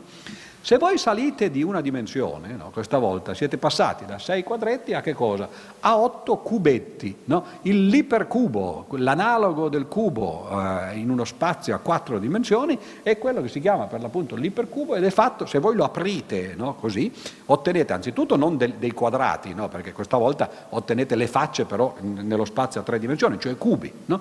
E se aprite questa roba vi viene anzitutto la croce, però questa volta non fatta più di quadrati, no? Bensì di cubi, di cubetti, che è quella che vedete in centro, no? E poi ci sono altri due cubetti da una parte e dall'altra, no? Che poi si dovrebbero in qualche modo riunire nello spazio a quattro dimensioni, ovviamente non, non, non potete farlo eh, così a occhio, no? e, eh, e questo è un modo per far capire che, eh, che, che Dalì sapeva evidentemente più matematica di quanto eh, ci potessimo eh, immaginare, no? E anche nel titolo, tra l'altro, sapeva benissimo cosa stava facendo, perché Corpus Hypercubicus. Ci sono pittori moderni che eh, in questo particolare caso si chiamano eh, Lucio Saffaro, qualcuno di voi lo, l'avrà conosciuto, era un, un pittore matematico eh, che stava a Bologna, tra l'altro, e anche a Trieste. Questo qualcuno la riconosce forse, non so se avete presente che cosa sia, perché, che cos'è? Il tempietto è lo sposalizio della Vergine. Quello che è successo è che eh, i, eh, i partecipanti allo sposalizio sono stati rappresentati co- qui sotto con dei rettangoli che sono proporzionali in area al loro, al, alla loro figura, diciamo così, no? Sopra c'è il tempietto, per l'appunto, nel, nel quale si sono sposati, no? I, eh, Eh, i due genitori, per l'appunto, e dietro però notate che questa è una tela, no? Ed è una tela che continua, che, che, che, che in qualche modo eh, occlude lo sguardo eh, a un solido strano che appare di dietro, la cui punta eh, si identifica poi con la punta del, eh, del tempietto. E questo è interessante, perché questa è un'opera un po' più, eh, un po' più sensata, in cui la matematica interviene, c'è tutto un riferimento ovviamente all'arte classica. Saffaro ha fatto delle cose bellissime, per esempio il prossimo è un quadro che io trovo interessantissimo, è un poligono, un solido regolare. Eh, anzi meglio, semi-regolare, no? Che si è inventato lui, poiché i solidi regolari, come ho detto, sono solo cinque, e beh, lui se ne è inventati di semi-regolari, no? E ne ha fatti tantissimi. Questo si chiama emme due, no? e, eh, e li potete vedere, eh, no, no, c'è, c'è stata una mostra, tra l'altro, qualche tempo fa di Saffaro a, eh, a Bologna, eh, altrimenti ci sono dei cataloghi che potete eh, vedere. Ora, questo tutto era eh, un tentativo di far vedere come nell'arte moderna o non moderna spesso viene rapprese- vengono rappresentati oggetti di natura matematica, cioè quello è il soggetto eh, dell'opera. Però ho già detto eh, tante volte ormai in questi, questi colloqui che eh, in realtà la parte più interessante in cui la matematica entra nell'arte è come struttura dell'opera, no? Allora adesso andiamo a vedere qualche esempio di opere in cui eh, la matematica fa da struttura. Questo è un Giotto, e questo è un esempio in cui la matematica non fa da struttura, perché Giotto a noi appare così interessante, eh, ma da un punto di vista semplicemente di tecnica pittorica eh, era uno che non conosceva la prospettiva, semplicemente, no? E quindi quello che a noi sembra così poetico, oggi eh, si può interpretare molto più facilmente dicendo, beh, è la bellezza dell'errore, no? Se voi andate a, a continuare, no, i tetti, per esempio, delle, delle case, e soprattutto i tetti di quei campanili, eh, le, le linee di quei campanili, di quelle torri laggiù, beh, vi accorgete che eh, evidentemente ci sono, ci sono dei problemi, il ragazzo non aveva studiato abbastanza. Eh, il fatto è che ovviamente c'era poco da studiare, no? Naturalmente, era, era duecento anni prima dell'invenzione della prospettiva, e, e questo è quello che però eh, falsa la vista. Oggi noi guardiamo queste cose, supponiamo che Giotto ovviamente sia stato un grandissimo pittore e pensiamo che lui sia, per esempio, come gli impressionisti, no? Come gli artisti moderni che, sapendo, Eh, violano le regole. Invece no, questi sono eh, pre-regole, cioè eh, violano le regole perché non le conoscono, semplicemente, no? E quali sono le regole? Quelle che adesso vediamo, cioè in particolare in questo quadro, che è il più famoso di tutti, è la flagellazione di eh, Piero della Francesca, no? Eh, come è fatto questo quadro? Anzitutto un quadro rettangolare, come vedete, no? Però è diviso in due, in due sezioni, una sezione verticale, là sulla destra, dove ci sono tre personaggi, il terzo è un po', un po' tagliato, vabbè, ma non importa, e poi una sezione qua sulla sinistra che è quadrata, anche se di nuovo non si vede proprio perfettamente.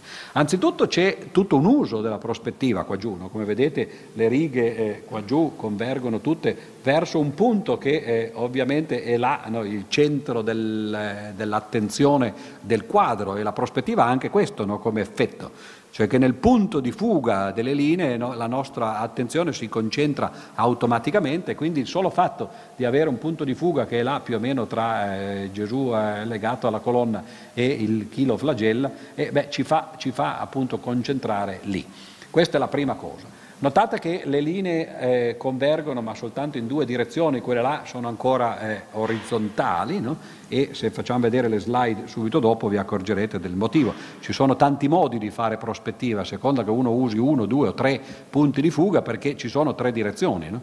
Cioè dipende quanti, eh, quante volte no, si vogliono far convergere le linee parallele, si possono far convergere solo in, in una direzione o in due o in tre, no? E qui lui ha deciso di farle in due. Eh, natura- ah, scusa, ancora indietro, cosa fai? N- n- ti, ti prendi la libertà, no? eh, no, perché eh, sembrerebbe tutto, giustamente, lui dice basta, cos'altro si può dire? E invece no, la cosa più interessante di questo quadro, no, è questa suddivisione in due figure, no? Cioè due quadretti, no? Diciamo così. Ora, come mai c'è questa suddivisione in due quadretti? È, è dovuta al fatto che se voi ritagliate questo quadro e lo vendete all'asta, naturalmente ci ricavate molto di più, no? Che eh, la somma dei due quadri, no? eh, non è uguale al, al prezzo di un quadro unico, no? Ma a parte questo aspetto pecuniario, no? Quello che se voi tagliate lì, no? la, nella separazione dei, eh, dei due quadri, quello che ottenete è sulla sinistra un quadro quadrato, no? un quadrato, no? Cioè nel senso così, di quadro quadrato, e sulla destra invece ottenete un quadro rettangolare, no? Ora, se voi misurate le eh, proporzioni del quadro rettangolare che ottenete, cioè il rapporto fra la verticale e il lato corto, no? Vi accorgete che sono esattamente uguali al rapporto fra il lato lungo di tutto il quadro e l'altezza, no? In altre parole, detto altrimenti, questo è un rettangolo, eh, è l'unico rettangolo che ha questa proprietà, a parte le dimensioni, no? Ma come forma, no? È l'unico rettangolo eh, in cui eh, le proporzioni sono fatte in maniera tale che se io tolgo il quadrato costruito sul lato più corto, ottengo come risultato un rettangolo più piccolo che ha le stesse proporzioni del, tri- del rettangolo di partenza, no? Notate che questo non è sempre vero. Se voi partite da un rettangolo che è un quadrato, che ovviamente è un caso degenere di rettangolo, tagliate via il quadrato, cosa vi rimane? Niente, no? Quindi ovviamente non è così. Se fate un quadrato legger- un rettangolo leggermente di più di un quadrato, vi rimane una strisciolina, no?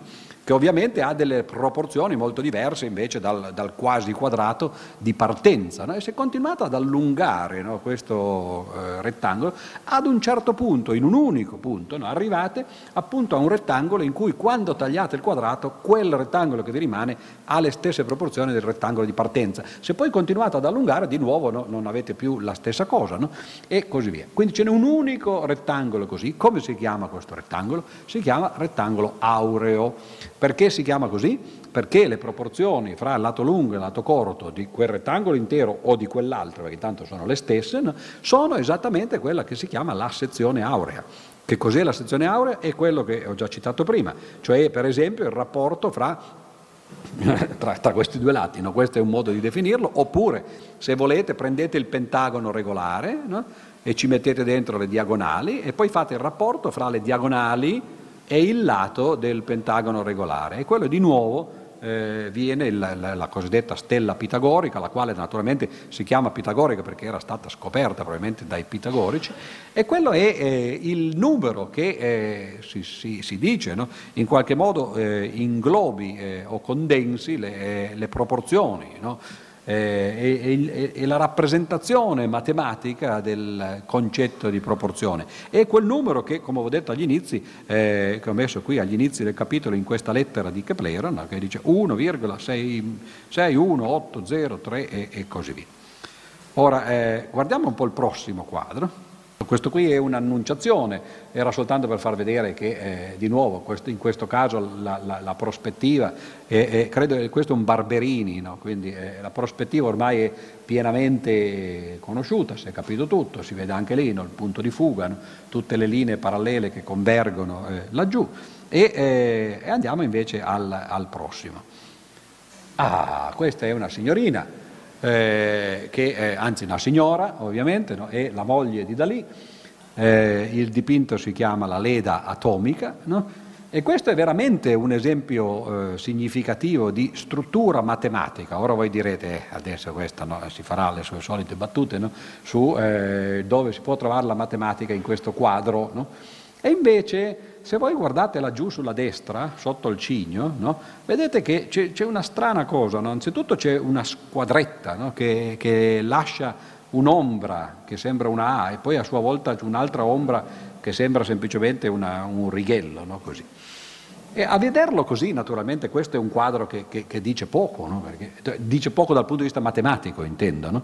Anzi, sembrerebbe uno dei quadri più lontani dal, dalla matematica possibile, perché c'è tutto un mito greco, no? La Leda, il cigno, la donna, no? E così via.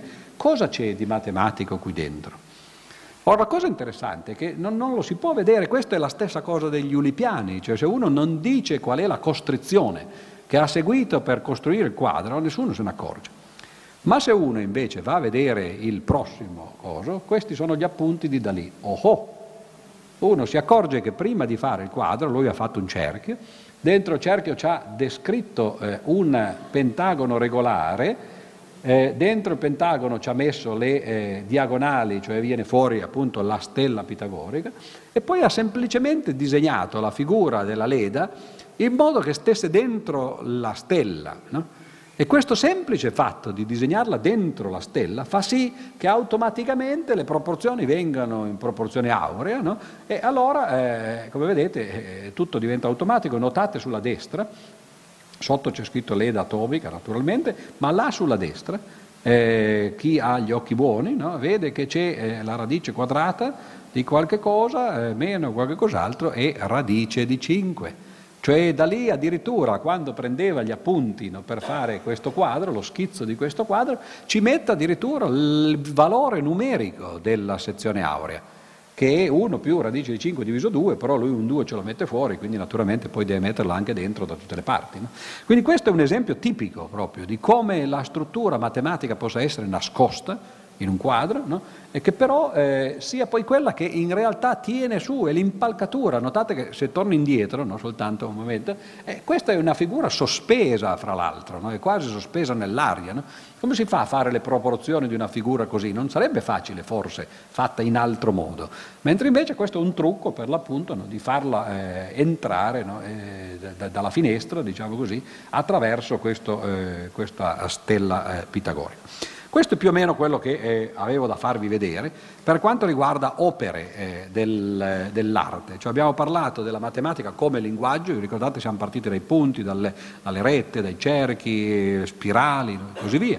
Poi abbiamo parlato di matematica come, eh, raffigu- come oggetto della raffigurazione pittorica, più o meno interessante, cioè pittori che disegnano solo quadrati, solo cerchi o così via, oppure anche via via, no, cose più complicate. Ma soprattutto alla fine abbiamo accennato a questo aspetto che ormai si è capito che è un po' il, il centro, no, del, del discorso, cioè il fatto che la matematica non deve essere esibita necessariamente, no, ma può essere nascosta dietro, no, e diventa un po' l'impalcatura di ciò che uno eh, cerca di fare, sia nella, letter- nella letteratura, come nel caso di Perec, Eh, la vita e istruzione per l'uso, sia nella musica come nel caso del, dei, dei canoni che abbiamo visto, no? C'è questo eh, sistema geometrico di, di, di, di, di eh, movimenti del pentagramma, no? Cioè di, di, di rotazioni, riflessioni, eccetera, no? Sia nel caso dell'arte, per l'appunto, in cui abbiamo visto la prospettiva da una parte, la sezione aurea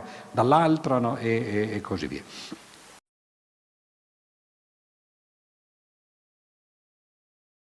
Questa immensa infrastruttura logico-matematica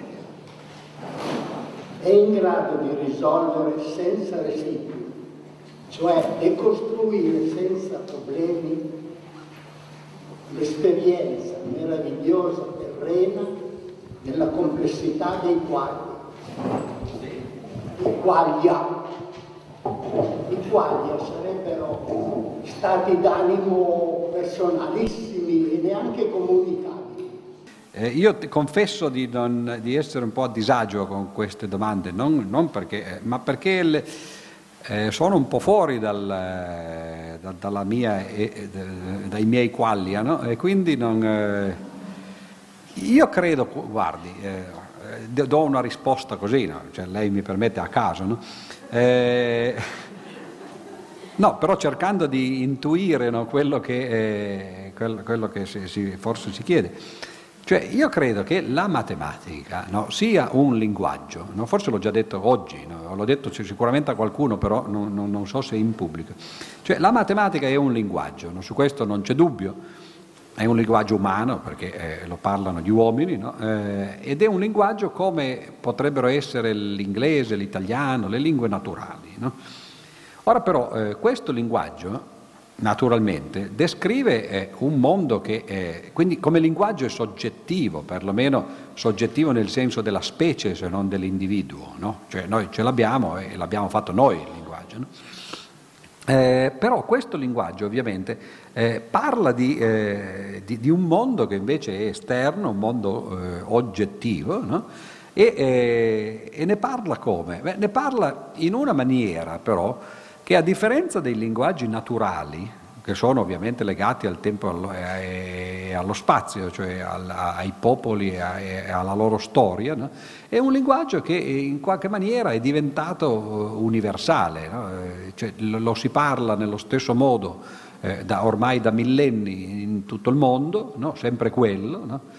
E allora questa univers- mentre gli altri linguaggi difficilmente potrebbero pretendere di dire che le loro strutture sono strutture oggettive, infatti a volte abbiamo parlato anche in questi giorni soltanto, no, del fatto che tutto sommato eh, costrutti come l'essere, no, il verbo essere intendo dire, no, su quale poi si fondano tante filosofie, in fin dei conti è un, è un, un concetto, no, un costrutto che, che non si può nemmeno fare in altri linguaggi, no, cioè l'ipostatizzazione dell'infinito, no, del verbo eh, non si può fare eh, in inglese ad esempio, no, e allora pensare che l'essere, L apostrofo E maiuscola, no, sia qualche cosa che ha un senso, no? Quando poi invece in realtà è legato a un linguaggio, no? E non lo si può nemmeno tradurre in altri linguaggi, no? È, è preoccupante, no? Perché poi porta a, quelle, a quei deliri alla Heidegger, no? Di venire a dire, no, appunto che insomma, eh, soltanto eh, i tedeschi, no, e i greci eh, possono parlare quando eh, cioè, sol- il pensiero si può, si può trasmettere soltanto in tedesco o in greco, no, che è quello che diceva nella sua intervista postuma, appunto, no, ormai solo un Dio ci può osservare, ci può salvare. Quello è un delirio, ovviamente, no? E naturalmente tutti gli altri popoli farebbero delle pernacchie, no?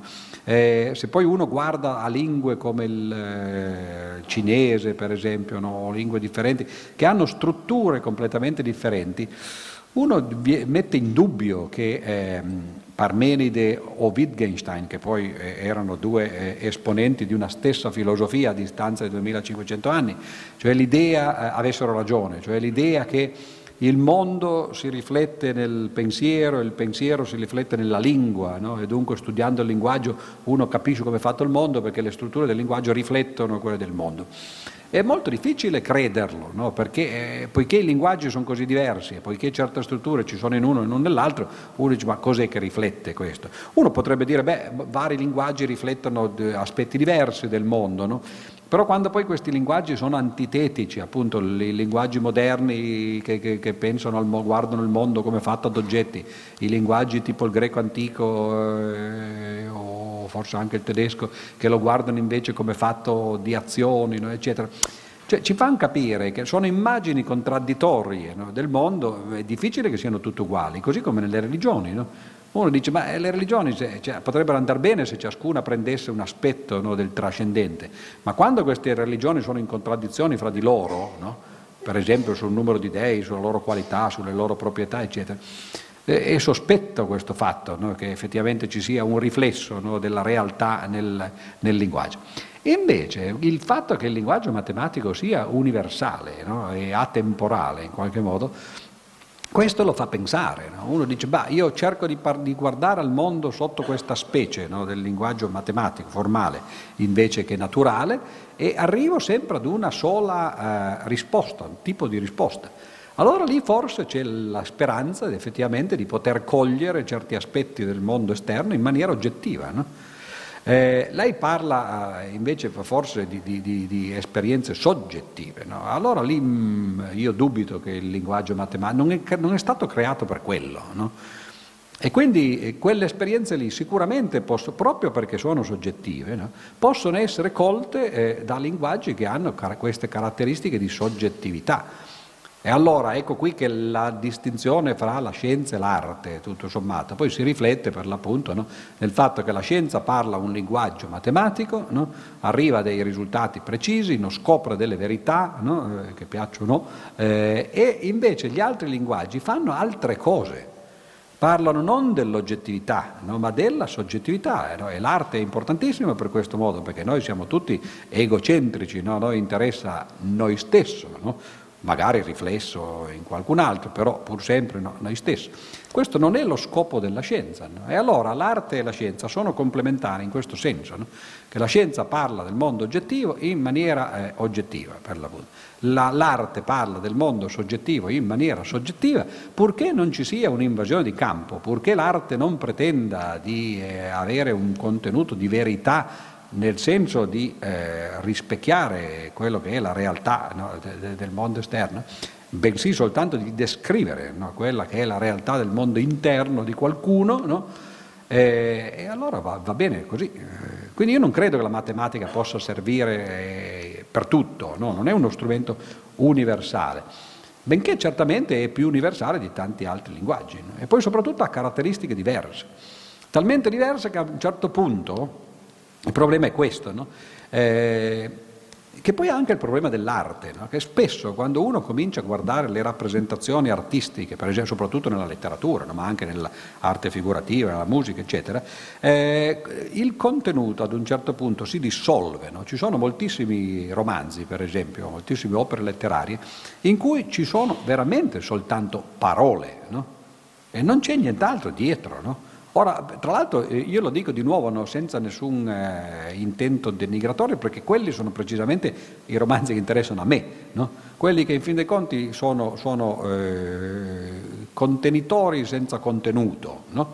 E sono spesso meravigliosi i contenitori senza contenuto, come i vasi, no? I vasi greci, no? I vasi eh, che ne so, islamici, eccetera, no? le, le, le ceramiche, no?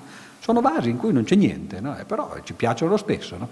E allora la, la letter- certa letteratura è quello, tutta la letteratura dei giochi formali, no, delle strutture, eh, per l'appunto la letteratura unipiana, eccetera. Co- cosa ci dice dell'uomo? Molto poco, no? Cioè, è un bel gioco, no, che, che piace giocare, così con gli scacchi, cosa ci dicono del mondo? Nulla. Questo non significa che non ci dobbiamo divertire a giocare a scacchi, no? E non ci dobbiamo divertire a guardare giocare a scacchi.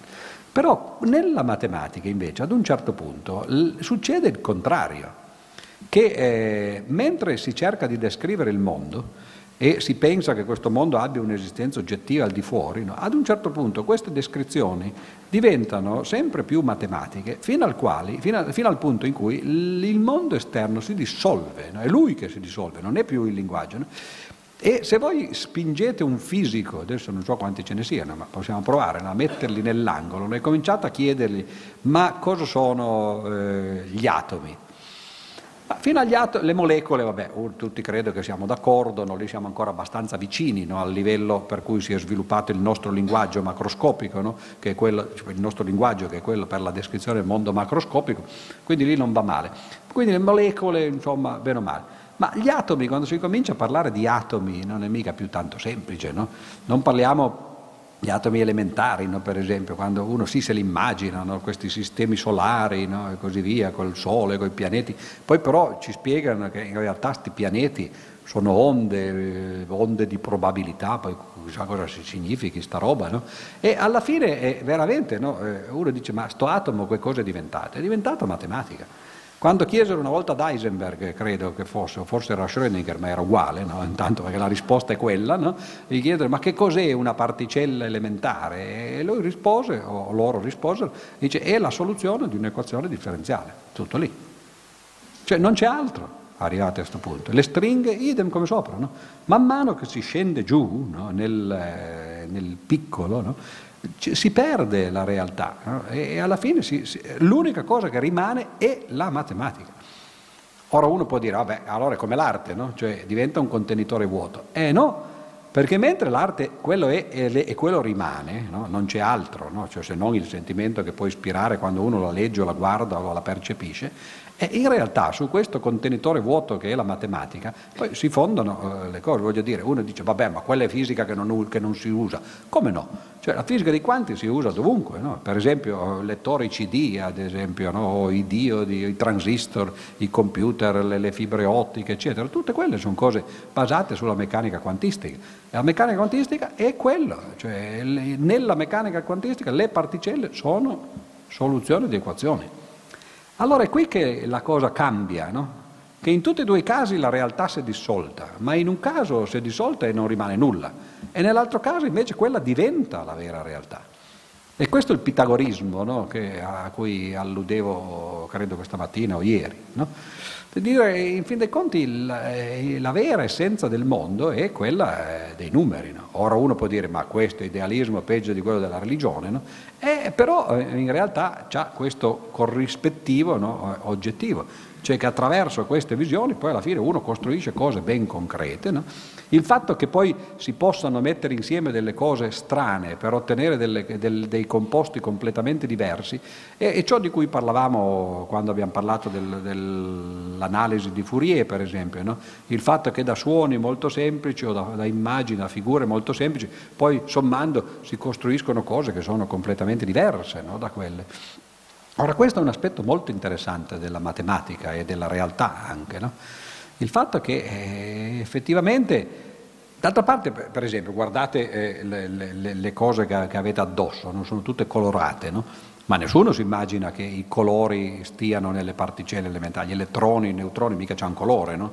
Cioè il colore è una proprietà macroscopica degli oggetti, no? Quando si arriva ad un livello sufficientemente basso non ha nemmeno senso parlarne, no? Ora ci sono dei risultati nella, nella matematica, nella fisica matematica di questo secolo, in particolare un famoso risultato che si chiama il teorema di Bell, no? che, che dice sostanzialmente che eh, non soltanto la realtà è fatta di costituenti che non hanno colore e poi però quando si arriva al mondo macroscopico il colore appare, no? Ma è fatta di costituenti che non hanno realtà, nel senso in cui noi intendiamo la realtà.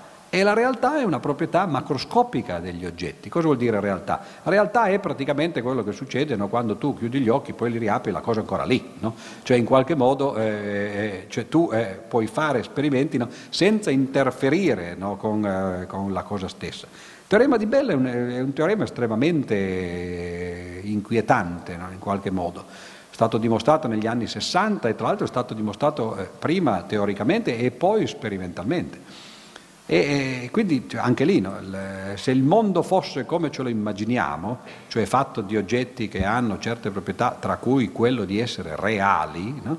E nel, le risultanze di certi esperimenti non sarebbero quelle che invece sono. Quindi questo è il motivo per cui è interessante, perché i filosofi considerano che questo teorema sia la prima volta eh, che un'affermazione metafisica, metafisica, no? È stata dimostrata in maniera sperimentale.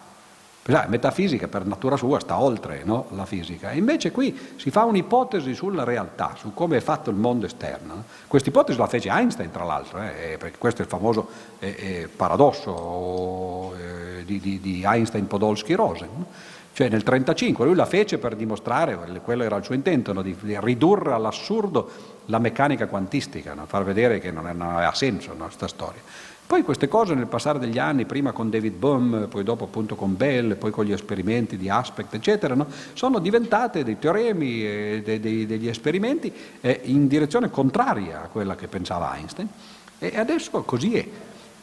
E allora, poiché eh, è un risultato sperimentale, oltre che teorico, il fatto che il, il mondo non è fatto di oggetti locali che hanno una loro realtà, e che cosa si può fare se non descriverlo matematicamente quando uno va a quei livelli lì? Quindi questo è il motivo per cui la matematica, secondo me, ha, una, ha uno status ontologico, se vogliamo chiamarlo così, un po' diverso da quello degli altri linguaggi, no? Linguaggi naturali. Perché là si tratta di una deficienza, se si vuole, no? Di un'incapacità del linguaggio di andare oltre certi livelli, no? E poi ad un certo punto di dissolversi, no? Nel, rimangono solo le parole. Qui invece eh, l'incapacità non è nel linguaggio, ma è nella realtà. Cioè, eh, insomma, è un po' inquietante, no? Il fatto che siamo fatti di numeri, no? e, e, di, e di matematica. Però tutto punta in quella direzione, no? La stessa, la stessa equazione di Schrödinger, per esempio, no? Quando Schrödinger cercò di interpretarla, eh, l'idea sua era quella di, di, di dare un'interpretazione, un modello fisico, no? Cioè le onde di, di, di, di, che, che questa equazione d'onda descrive fossero eh, eh, onde fisiche, no? Ma di materia.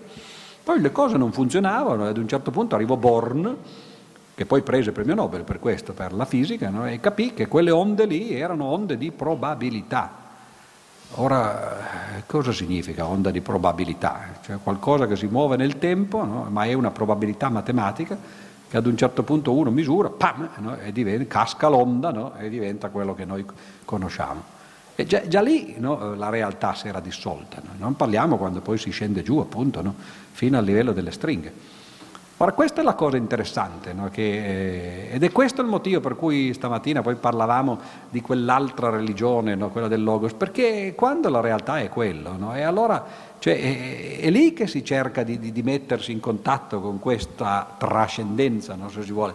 Ma la trascendenza in quel caso lì, che cos'è che trascende? Dove si va? Si trascende il mondo esterno per cascare nella matematica, no? Per quello dicevo la matematica è la vera religione, no? E, e le altre sono superstizioni, perché qua, quando poi appunto no, c'è questo livello, quell'altro livello, insomma eh, l'abbiamo visto, no? Si possono certamente rappresentare in maniera figurativa, ma, ma, ma non hanno niente a che vedere, no? con, eh, con quello che, che veramente c'è.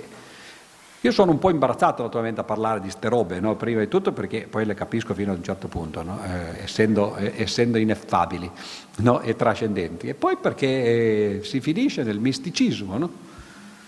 E d'altra parte che cos'è il mistico? Cosa diceva Wittgenstein? Cos'è che diceva nel Tractatus quando definiva il misticismo? Qualcosa del genere, no?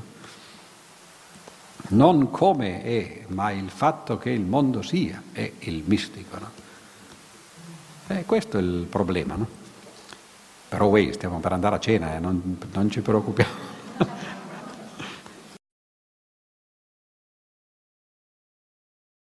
A proposito della domanda precedente, eh, volevo solo accennare al fatto che c'è una teoria eh, di Giulio Tononi sulla eh, emergenza della coscienza, quindi dei qualia, eh, legata ovviamente alla complessità neuronale, per cui la matematica in qualche maniera eh, si connette anche a, al discorso dei qualia, evidentemente se questa teoria verrà in qualche maniera dimostrata.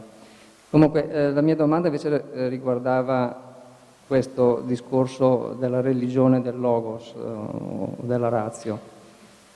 A me sembra che eh, il momento creatore, se c'è stato, eh, ha riguardato la rottura della simmetria eh, all'inizio del Big Bang e eh, la determinazione delle costanti fondamentali della materia. Una volta fatto questo, tutto è una conseguenza, per cui eh, non si tro- cioè il fatto di trovare un ordine, secondo me, una, una ragione, eh, anche solo matematica, poi nella realtà materiale, è semplicemente una conseguenza di questo inizio. Sarebbe come eh, dire eh, in matematica abbiamo gli assiomi e dagli assiomi derivano poi tutti i teoremi e tutte le dimostrazioni. Ma di per sé stesse le teorie e le dimostrazioni non stanno in piedi senza gli assiomi iniziali. Quindi n- non ved- eh, mi sembra che cercare la ragione, cercare eh, il logos eh, poi nella realtà materiale eh, sia una cosa semplicemente umana, della mente umana, ma non ci sia niente di, di, di divino in questo. No, no, che non ci sia niente di divino non c'è nessun dubbio. Io continuo a usare questa espressione soltanto perché la voglio contrapporre a, a, a un altro, un'altra visione, no? Che per l'appunto parla di Dio, ma io l'ho detto più volte, no? Che non, non mi piace quel modo di parlare. Però non sono così sicuro che sia eh, sufficiente determinare le costanti fondamentali, perché quelli sono parametri naturalmente, ma bisogna metterli da qualche parte, no? Il vero problema è trovare le leggi. Allora la razionalità del mondo, no, eh, si esprime nelle leggi, oltre che nella determinazione dei parametri, no, che, che queste leggi lasciano eh, eh, da determinare. E, e, a meno che uno pensi, e questo lo si può anche pensare, no, che ci sia un unico tipo possibile di legge fisica, no? e che quella si possa derivare razionalmente. C'è qualcuno che spera che le cose siano così. In particolare i teorici delle stringhe sperano di arrivare a quello che d'altra parte già sperava Einstein, no? Quando Einstein fece la, la, la relatività generale, lui sperava che le equazioni della relatività generale permettessero un unico modello, uno solo, no? Allora in quel caso eh, sarebbe stato meraviglioso, no? Perché uno dice questa è la teoria, no? eh, siamo arrivati a questa teoria in, in questo modo e, e a questo punto abbiamo determinato come è fatto il mondo, no? Infatti lui trovò il suo modello, no? Il modello dell'universo statico, no? Pensando per l'appunto, eh, anzi lui aggiunse il, la costante cosmologica, no? Per permettere questa determinazione unica del modello. Oggi invece si sa che la, la relatività generale di modelli ne, ne ha infiniti letteralmente, no? E, e che quindi ci vuole qualche cos'altro per determinare, no? Qual è il nostro eh, universo. Lì entrano le... Eh, Eh, le, le costanti. Il problema è che eh, chi, chi ci dice che le leggi fisiche siano quelle invece che altre? Per esempio, l'altro giorno abbiamo accennato al fatto che il Big Bang potrebbe essere semplicemente l'inizio del, di quello che noi chiamiamo universo, no? Ma che in realtà è il pluriverso, il multiverso eh, che, che costituirebbe l'intera realtà, sia mh, fatto di tanti mondi ovviamente eh, no, non eh, in comunicazione, no? Fra di loro, e che ciascuno di quelli abbia in realtà il suo Big Bang, no? Ma allora poi la domanda diventa interessante ancora di più. Quali sono le leggi di questo vuoto, diciamo, le cui fluttuazioni sono i tanti multiversi per l'appunto che stanno in giro, compreso il nostro? Cioè gli altri multiversi hanno le stesse leggi fisiche del nostro universo? E allora gli unici universi cambiano soltanto, eh, cioè i vari universi cambiano soltanto per, appunto, per il fatto che certe costanti sono fatte in un modo invece che in un altro? Oppure, oltre a cambiare le costanti, cambiano anche le leggi dentro questi altri universi? E questa è una cosa interessante, è una domanda interessante anche perché tra l'altro gli altri universi noi non ne possiamo raggiungere, no? Quindi eh, diventa, diventa complicata la cosa. Allora la speranza è proprio quella, no? Di arrivare a una teoria fisica che in realtà non lascia niente di indeterminato, il mondo deve essere così, punto e basta. Ora, questo è l'atteggiamento di Einstein, no? Lo dicevo prima a qualcuno, no? Quando fecero l'esperimento eh, di, eh, del diciannove sul... Eh, sul eh, Eh, la curvatura, no, del, dei raggi eh, luminosi intorno al Sole, eh, gli chiesero, disse professore, eh, l'esperimento le ha dato ragione, che cosa avrebbe pensato se eh, invece fosse andato diversamente? E lui rispose per l'appunto, no, eh, mi sarebbe dispiaciuto per il buon Dio perché la teoria è corretta, no? Cioè in quel caso lì era Dio che aveva sbagliato, no? Però l'atteggiamento è quello lì, no? Cioè di dire que- questa è la teoria ed è giusta, c'è poco da fare, no? Ora, eh, che, che la teoria della relatività sia giusta non credo che nessuno ne dubiti, no? Cioè, che sia incompleta tutti lo sanno, no? Naturalmente non serve a descrivere certi fenomeni. L'idea sarebbe quella, no? Di trovare una teoria definitiva che non lascia niente di indeterminato, se non al massimo un certo numero di costanti. Allora lì si tratta soltanto di dire, vabbè, questo potrebbe essere un due invece che un cinque, no? Vabbè, ma è un cambiamento molto minimale, no? Il vero problema è qual è la teoria, quali sono le leggi? E questo naturalmente siamo ancora ben lontano da, da, dal, dal trovarlo, e sicuramente poi non è detto che, che, che nemmeno che ci siano, no? Non è mica detto che a priori le leggi debbano essere eh, necessariamente determinate. Questo è il problema di Leibniz, no? Cioè in qualche modo è il problema di, di logica modale, no? Cioè quello che c'è, c'è perché così è e avrebbe potuto essere diversamente, o c'è perché è necessario che ci sia. È molto diverso, no? Perché se è necessario che ci sia, allora la necessità in qualche modo forse si può indagare, no? Se invece non è necessario che ci sia, e allora è così, avrebbe potuto essere cos'ha, e diventa soltanto, o forse poi uno comincia a chiedersi il problema, no? Dice, cosa succederebbe se fossimo cos'ha invece che così.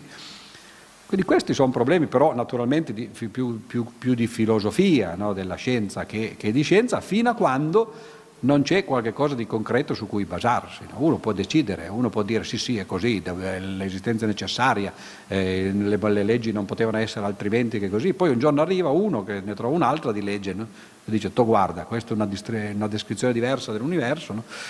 Quindi lì sa, si, si va su terreni scivolosi, su cui poi tra l'altro io non sono nemmeno un esperto, perché sono un logico matematico, quindi insomma... Però è interessante certamente, no? Eh, sono tutte comunque cose che si possono fare in, con questo livello di precisione soltanto se uno parla il linguaggio della matematica. Cioè, se non si parla quel linguaggio lì diventano problemi nebulosi, no? In cui poi si possono dare le risposte che si vogliono, perché intanto no, non si riesce a mettere le mani sul, sulle soluzioni. Invece la matematica permette, e queste soluzioni sono così precise che appunto vanno a quindici numeri dopo la cifra, dopo la virgola, no? E, e, e poi soprattutto c'è questa corrispondenza, perché altrimenti diventa semplicemente letteratura. Molti imputano alla teoria delle stringhe il fatto di essere metafisica o, se vogliamo, appunto letteratura, no? Bella matematica che non ha niente a che vedere col mondo, no?